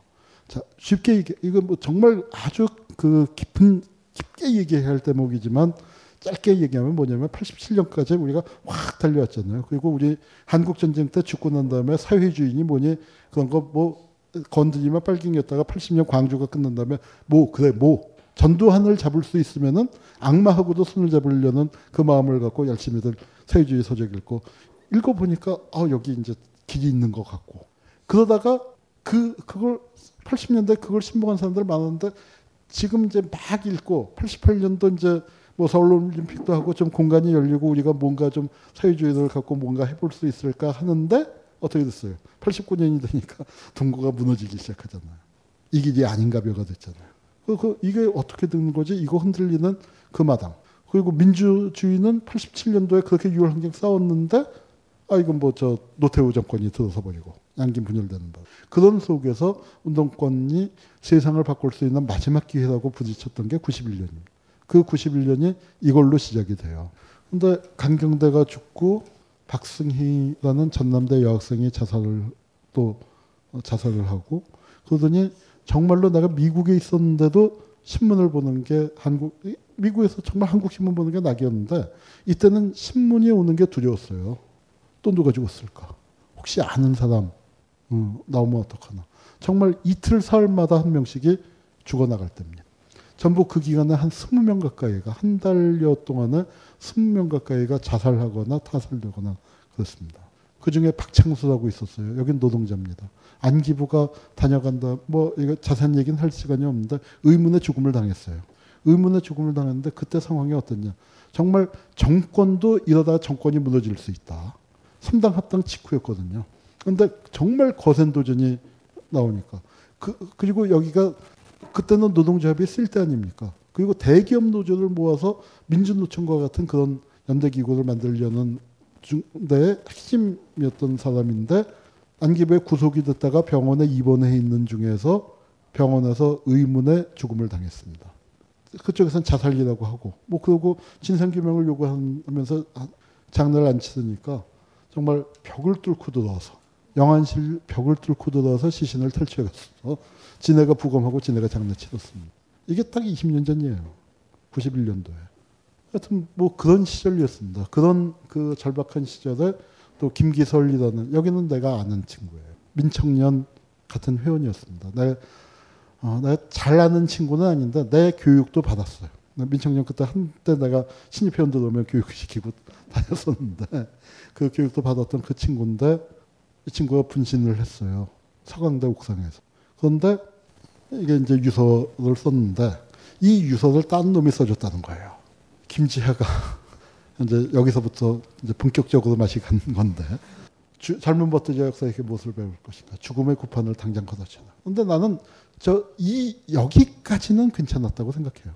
김제 얘기하다가는 또 딴 데도 빠지지만 실제로 죽음의 구판을 벌리는 놈들도 없었던 건 나 아니라고 생각해요. 그 구판을 벌린 사람이 요번에 또 김재화와 더불어서 박근혜 지지를 했다. 나도 압니다. 누군지. 뭐 여기서 얘기하긴 건.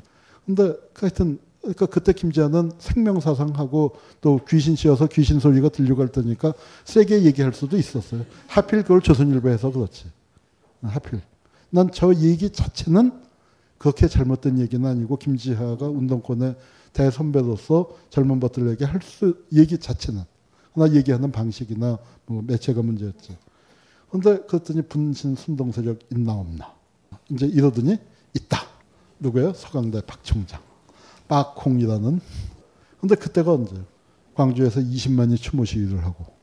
광주에서. 서울도 아니고 광주에서 20만이 모이고. 서울에서도 30만이 모이고. 정말로 정권이 왔다 갔다 할 수 있는 그런 상황인데 이거를 이 유서 대필 사건으로 돌파를 한 겁니다. 박홍을 앞세우고 박홍이 바람잡고 강기훈이라는 청년이 잡혔어요. 그래서 유서 대필을 한 걸로. 자기 친구가 죽은 것도 억울한데 친구를 유서 써서 죽게 만든 그런. 그리고 필적 감정을 했더니 뭐 분신 개입한 것 같다. 그러더니 국과수에서 해갖고 동일한 필적, 이 강기훈이가 쓴 거다. 그렇게 판결을 내줬어요. 그 이듬해 이 사람이 돈 받고 문서 위조해 준 걸로, 엉터리 감정해 준 걸로, 허위 감정해 준 걸로 구속이 됐죠. 그전에도 구속된 전력이 있어요. 그래놓고서 하여튼 뭐 이렇게 했는데 이 사건은 안기부 사건도 아니고 이게 검찰 사건입니다. 이게 검찰 사건이에요. 그래서 검찰이 이걸 돌파했고 이걸 돌파하면서 그러니까 우리나라가 진짜 명실상부한 검찰공화국이 돼요.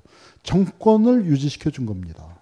김기설 장례를 치르고 그 사이에 또 김기정이가 죽었어. 성대 아주 이쁜 여학생이었는데 그 나이가 좀 많은 어머니 모시고 사는 어렵게 사는데 정말로 저긴 밟혀 죽었습니다.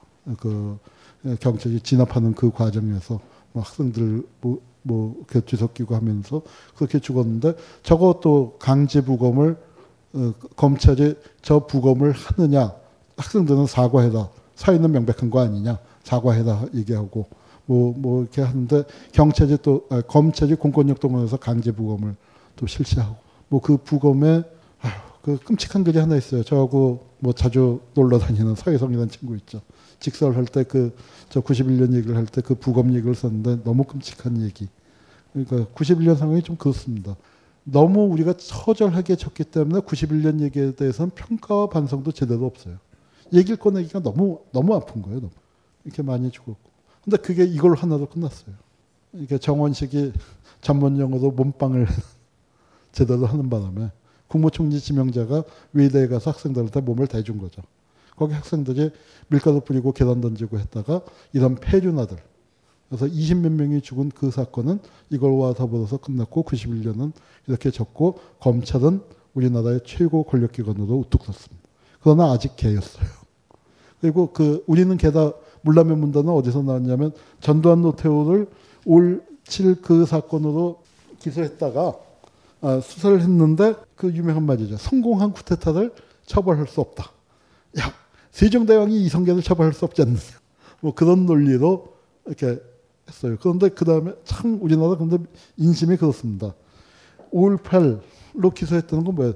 전두환 살인마, 노태우 살인마죠. 그 죄를 물었을 때 그랬더니 그렇게 넘어가는데 이게 어디서 반전이 됐냐면은 노태우 비자금 사건이 터진 거예요. 여러분 그런 얘기 혹시 들으셨어요? 집에 강도가 들었을 때 강도야 하고 소리치면 안 된다고 불이야 하고 소리치면 안 된다고 그래 옆에서 나온다는 거예요. 강도야라고 소리치면 옆집 사람들이 안 나오는데 불이야 하고 소리치면 옆집 사람들이 나와서 강도가 놀라서 도망갈 수 있다. 전두환 살인마 노태우 살인마라고 얘기했을 때는 대중들이 좀 덜 움직였는데 저 도둑놈들 하고 얼마나 해쳐먹은가가 밝혀지니까 민심에 팍 해서 전두환 노태우를 그냥 둘 수 없다. 다시 조사해라. 그게 된 거예요. 그래서 아니 엊그제 아무 혐의 없다며 하고 이제 기자들이 검찰을 놀리니까 한나라당 지금 국회의원 하는 사람이 그때 서울지검 뭐 공안부장인가 뭔가 했는데 딱 그때 거기서 기자들한테 한 게 뭐냐면 우리는 개다. 물라면 물고 물지 말라면 물지 않는다. 아주 유명한 그 얘기입니다. 이제 검찰이 뭐 빠친코 사건을 터뜨리면서 이게 홍준표가 그때 모래시계 검사 뭐 그렇게 해서 이제 뜬 거고 센 놈을 넣어야 돼. 그래서 검찰 출신으로 이게 박철원이 정치 검찰 청와대에 있으면서 뭐 육공의 황태자라고 했는데 육공 끝나자마자 이제 잡아들인 거죠. 그리고 또 하다 보니까 이건계라고 박정희가 아주 총애했던 그래서 젊은 나이 서울시경국장도 지내던 그 잡아들였는데 재밌는 게 이건계와 고검장급이 3명이 옷을 벗게 됐는데 그 사람들이 수사를 담당했던 사람들의 차기 검찰총장과 경합하던 그 사람들을 이제 쫓아내고 뭐 이제 하는 검찰 내 파워 게임도 있었고 검찰이 이렇게 우리가 센 놈도 잡아들이는 정의의 사도예요. 한편으로는 또 그렇게 해가면서 이건계가 이제 아주 억울하다 하면서 잡혀가는 거고요. 그다음에 이거는 김대중 때 또 유명한 사건인데 이 사람이 대검 공안부장을 하다가 공안부장은 검사장급이고 대전 고검장으로 승진을 했어. 그랬더니 이제 기자들하고 같이 그 폭탄주를 돌리다가 폭탄주를 거나하게 마신 다음에 자기의 업적을 자랑하다가 아주 정말 폭탄 발언을 했습니다. 뭐냐면 그 조폐공사에서 파업을 했었는데 그 파업은 우리가 만든 거야. 공기업 저에서 이렇게 대처한다는 걸 보여주기 위해서. 왜냐하면 공안부가 이게 없었단 말이에요. 남북관계는 풀리지. 그다음에 민주화에서 뭐 국가보안법 함부로 적용해서 잡아들이면 안 된다고 하지. 그러니까 도둑놈이 있어야 경찰이 먹고 살죠. 그러니까 공안부의 존재감을 보여주기 위해서 특히 뭘 했냐면 그때 공기업 구조조정하고 뭐 그럴 때 아니야, IMF 직후에. 그때 뭘 했냐면 여기 고등학교 후배가 조폐공사 사장인데 그 고등학교 그 후배를 불러다가 야야 코치한 거야. 그 저 노조에서 이렇게 나올 텐데 그거 들어주지 말라고. 아니 그건 정당한 요구인데 그건 그 정도는 들어줘야 하는 거 아니야. 아이, 그래야 파업을 하지. 그리고 그렇게 파업을 하면은 내가 노조를 깨끗하게 정리해 줄게. 그러니까 너 그거 들어주지 마. 아, 그래도 되나? 뭐 해서 어떻게 해서 깨끗하게 정리했어. 노조를 다 구속시키고 노조를 깨버렸습니다. 와해시키고. 그래 놓고서 이제 그거를 나중에 그걸 이제 딱 입을 다물고 있어야 하는데 그 술 한 잔 먹고서 아 그거 사실은 우리가 이렇게 한 거거든. 그랬더니 기자가 이제 그걸 쓰니까 난리가 난 거죠. 그래서 그 뭐 와서 예, 폭탄주를 만들어서 대검찰청에다가 하고 그래서 뿌리는 거고요. 특검을 만들었는데 이거는 김형태 변호사가 이 특검이 어떻게 좌절됐는가는 한겨레신문에다가 자세하게 쓴 게 있으니까 한번 찾아보시고요. 파업 유도는 무죄가 났습니다. 법원하고 검찰이 한 식구죠. 그래서 누가 걸려들었냐면 조폐공사 사장이. 그래서 사장만 걸려들었고요. 그리고 이제 또 검찰총장 동생이 게이트에 관련돼서 구속이 되고 검찰총장이 사퇴하고 그래서 7개월 만에 검찰총장이 낙마하고 뭐 그러니까 이제 뭐 이럴 때마다 뼈를 깎았다는 거죠. 이럴 때마다. 그런데 그래서 이제 검찰총장이 바뀌었어요. 그 이명재라고 특수통으로. 그리고 그 사람이 검찰 하면서 나름 조사를 잘하고 또 정권 눈치 보지 않고 대통령 아들, 현직 대통령 아들을 둘이나 구속시켰잖아요.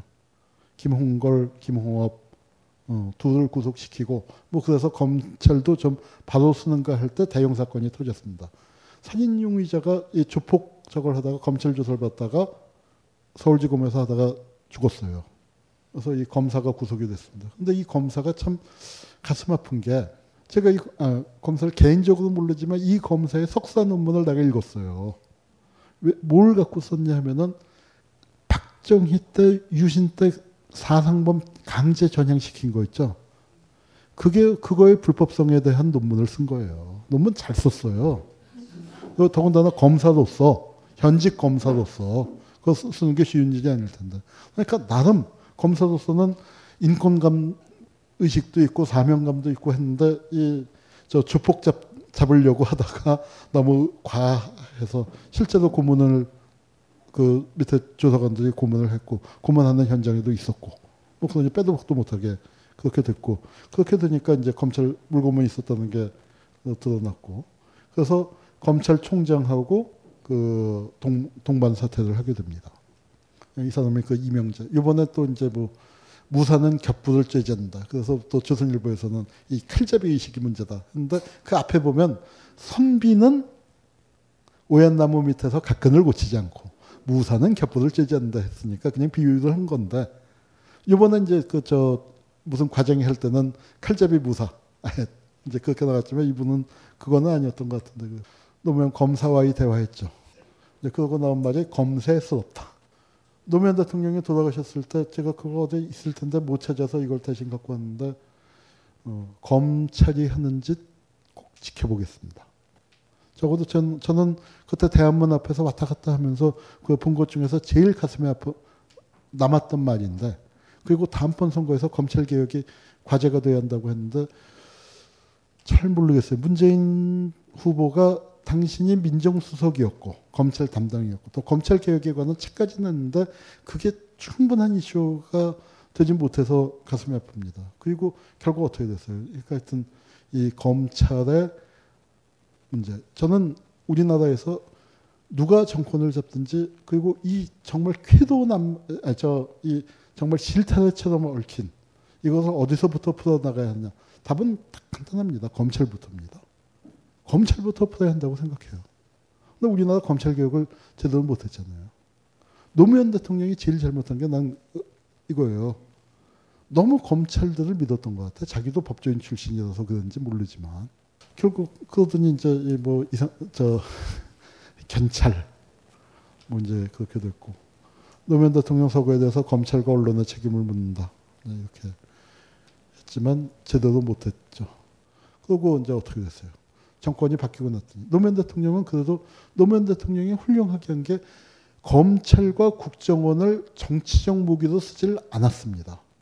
그 점에 대해서만큼은 높은 점수를 줘야 합니다. 그것 자체를 놓고만. 근데 그게 뭐예요? 쉽게 얘기하면은 시험 과목은 한 15개 되는데 2 과목 열심히 하다가 나머지 빵점 맞은 거죠. 나머지 빵점 맞은 거는 하여튼 수학 시험을 보는데 수학에서 나는 확률과 통계만 재밌어서 확률과 통계만 공부하고 미적분은 하나 공부하는 거나 마찬가지입니다. 저는 그렇게 생각해요. 그 부분에 대해서 노무현 대통령은 참 훌륭하고 높은, 개인적으로 얼마나 욕이 있었겠어. 아, 대통령 체제에 있으면서 얼마나 떠드는 놈들 손봐주고 싶은 놈이 얼마나 많았겠습니까? 그런데 그거 안 했거든요. 근데 그게 바보짓이었고, 검찰 자체의 개혁은 했었어야 하는데 어떻게 됐어요? 인적 개혁도 안 하고 아무 개혁도 안 하니까 검찰이 도둑목 되더니 딱 하더니 미네르바. 근데 여러분 검찰이라는 데가 제가 이렇게 떠들지만 거기가 무서운 데입니다. 이게 미네르바 잡혀갈 때예요. 근데 이렇게 됐잖아. 이렇게 됐잖아. 다이어트 하고 싶으신 분들, 황제 다이어트도 있지만 검찰 다이어트도 있는 거예요. 정말로 검찰을 해서 미네르바 뻔한 거 아니에요. 근데 얼마 인격적 모욕과 너 같은 무식한 학력이 낮잖아요. 뭐 전문대밖에 안 나온 놈이 무슨 그런 글을 쓰느냐 그런 뭐 하고 뭐 하더니 진짜로 이렇게 됐어. 유모차 부대 검찰 수사하고 정말 이 개가 됐죠. 강기갑 공중부양도 이제 법원에서 무죄 나오고, 스폰서 검사, 검사의 스폰서의 능력이 검사의 능력이다. 그랜저 특임 검사. 어떤 이 검사에서 조사해서 불구속했다가 그냥 봐줬다가 다시 조사해서 구속시킨 거죠. 이번엔 벤치 검사. 보면 뭐 피의자 이름이랑 알려줘. 어떤 뭐 이거 그렇게 하니까 뭐 사건 담당을 했어. 그다음에 백값 보내도 자기 기자번호. 그리고 이제 또 그 고공 검사 뭐 김광준 검사 뭐 뇌물 받아서 뭐 한 거. 그리고 이제 또 성접대. 그리고 내곡동 사건 봐준 거. 이거 이제 터지더니 결국은 검난이 일어나서 여기 검찰총장을 중수부장이 들이받고. 왜냐하면 중수부 폐지하라 의견이 하도 올라오니까 중수부장이 이 검사하고 뭐 고등학교 친구인가 뭐 그래요. 그래서 둘이 이거 어떻게 해야 하냐 문자 주고 받은데 이렇게 보기에 그 중수부장이 뭐 도를 넘진 않았어요. 그러니까 자문을 할 때 뭐 했는데 그 피의자하고 이렇게 했다 하는 걸로 트집 잡아서 중수부장으로 벗기려고 하니까 이게 이제 공안대 특수의 싸움이 된 겁니다. 그래서 여기는 공안 검사예요. 그리고 그다음에 이제 또 문제가 뭐냐면은 한상대 원자가 그 얘기부터 하죠. 한상대가 일취임 일성이 종북 세력 척결이에요. 그런데 이제 뭐 그런데 여기가 누구냐면 최태원하고 테니스 친구입니다. 근데 최태원이 잡혀 들어갔는데 그걸 구속시키고 검찰이 세게 구형을 했는데 뭐냐면은 그 이제 법률적으로 어떤 의미가 있냐면 이제 집행유예가 나올 수 있느냐 없느냐 이제 그런 부분 뭐 그런 경계선에서 그러니까 나올 수 있는 구형을 해라. 그러니까 유죄는 유죄인데 아예 무죄를 때릴 수 없는 사건이고 근데 무죄인데 풀어줄 수 있는. 근데 뭐 이거 아니다 이건 중죄고 이게 뭐 양형 기준에서 어쩌고 저쩌고 하니까 뭐 이제 그걸 찍어 눌러서 이제 못하게 하고 뭐 이제 하다가 그러니까 특수부하고 공안부가 이제 부딪힌 거죠. 근데 요거는 뭐냐면은 이렇게 이제 한때 검승이란 말이 유행을 했는데 고무렵에 저 추적자라는 드라마 혹시 보셨어요? 네, 아마 저 재벌 얘기할 때는 추적자를 제가 좀 인용을 할 것 같은데 거기서 이제 딱 나와요. 그 사건에 대해서 그 유승수라는 탤런트가 이제 거기서 검사도 나오는데 기자한테 찾아가서 뭐라고 얘기했냐면 그 사건은 그 원숭이한테 검사복 입혀서 들여보내도 유죄가 나오는 사건이다 라고 얘기했는데 무죄가 나왔어요. 어떻게 뭐 원숭이 옷 입혀도 된다며 했는데 내곡동 사건이 그렇게 터지니까 그걸 이제 무죄도 해주니까 그러니까 이제 검찰이 우리 보고 뭐 원숭이만도 못하다고 했더니 나는 더한 소리도 들었어야 이제 하고 달래주는 그런 과정에서 아까 그 검사는 뇌물받은 검사는 경찰이 조사했거든요. 검찰 위상이 땅에 떨어지고 그때 검찰 개혁을 촉구하는 검사의 글이 올라와서 신문에 크게 보도가 됐습니다. 그런데 그 검사가 이제 그거를 문자를 보냈는데 친구한테 보내는 문자를 그 직전에 전화를 했었던 기자한테 잘못 보냈어. 근데 그게 뭐냐면은 아, 그 신문에 났지만 그거 사실은 검찰 개혁 아무것도 아닌 거고 이렇게 하는 게 우리한테 유리해. 우리가 개혁하는 척해야. 그다음에 이런 걸 지키고 이런 걸 지키고. 그러니까 이게 쇼였네. 그게 밝혀져서 이제 또 망신산 거고. 그래서 이번에 박근혜가 된다. 뭐 이렇게 하면서 뭐 이제 그래 가면서 이제 한 문자가 그 기자한테 잘못 가는 바람에 자 그래도 검사 중에 괜찮은 검사들이 없냐 있었어요. 박은정 검사라고 이게 나경원 남편인데 청탁한 사실 그걸 갖다 이제 밝히고 저 나경원 비난 글을 올린 네티즌을 기소해달라고 청탁이 왔었는데 그걸 밝혔죠. 박은정 검사고 또 아 여긴 백혜정 검사죠. 그 검사가 부끄럽다. 검사에서 하도 이런 그러니까 정말 쪽팔려서 더 못 이겼다고 사표를 저건 무슨 종족이냐. 그리고 여기는 또 이문정 검사라고 절차 무시하고 이제 통일부에서는 막무가내 검사라고 했는데 뭐냐면은 무죄를 구형했습니다. 옛날 조작된 사건. 제가 들여다보니까 이게 아마 옛날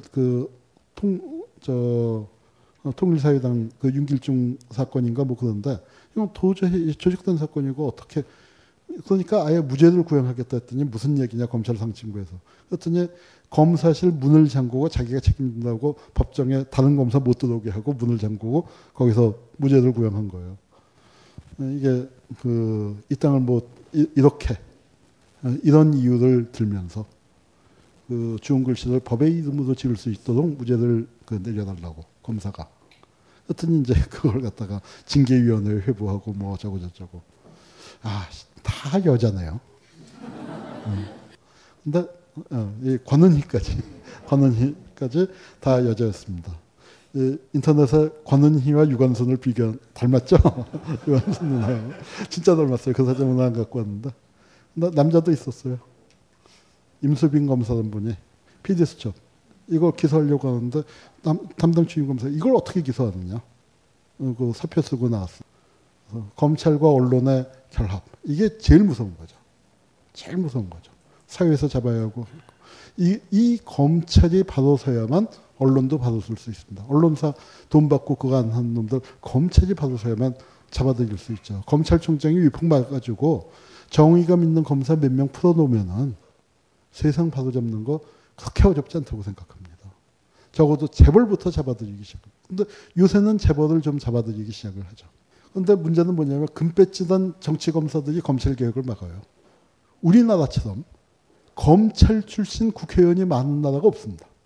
그리고 이 사람들이 검찰 개혁을 막는 거예요. 그래서 이제 이 부분을 아, 그래도 어떻게 끝을 냈습니다. 예, 질문할 기회를 못 드려서 죄송합니다.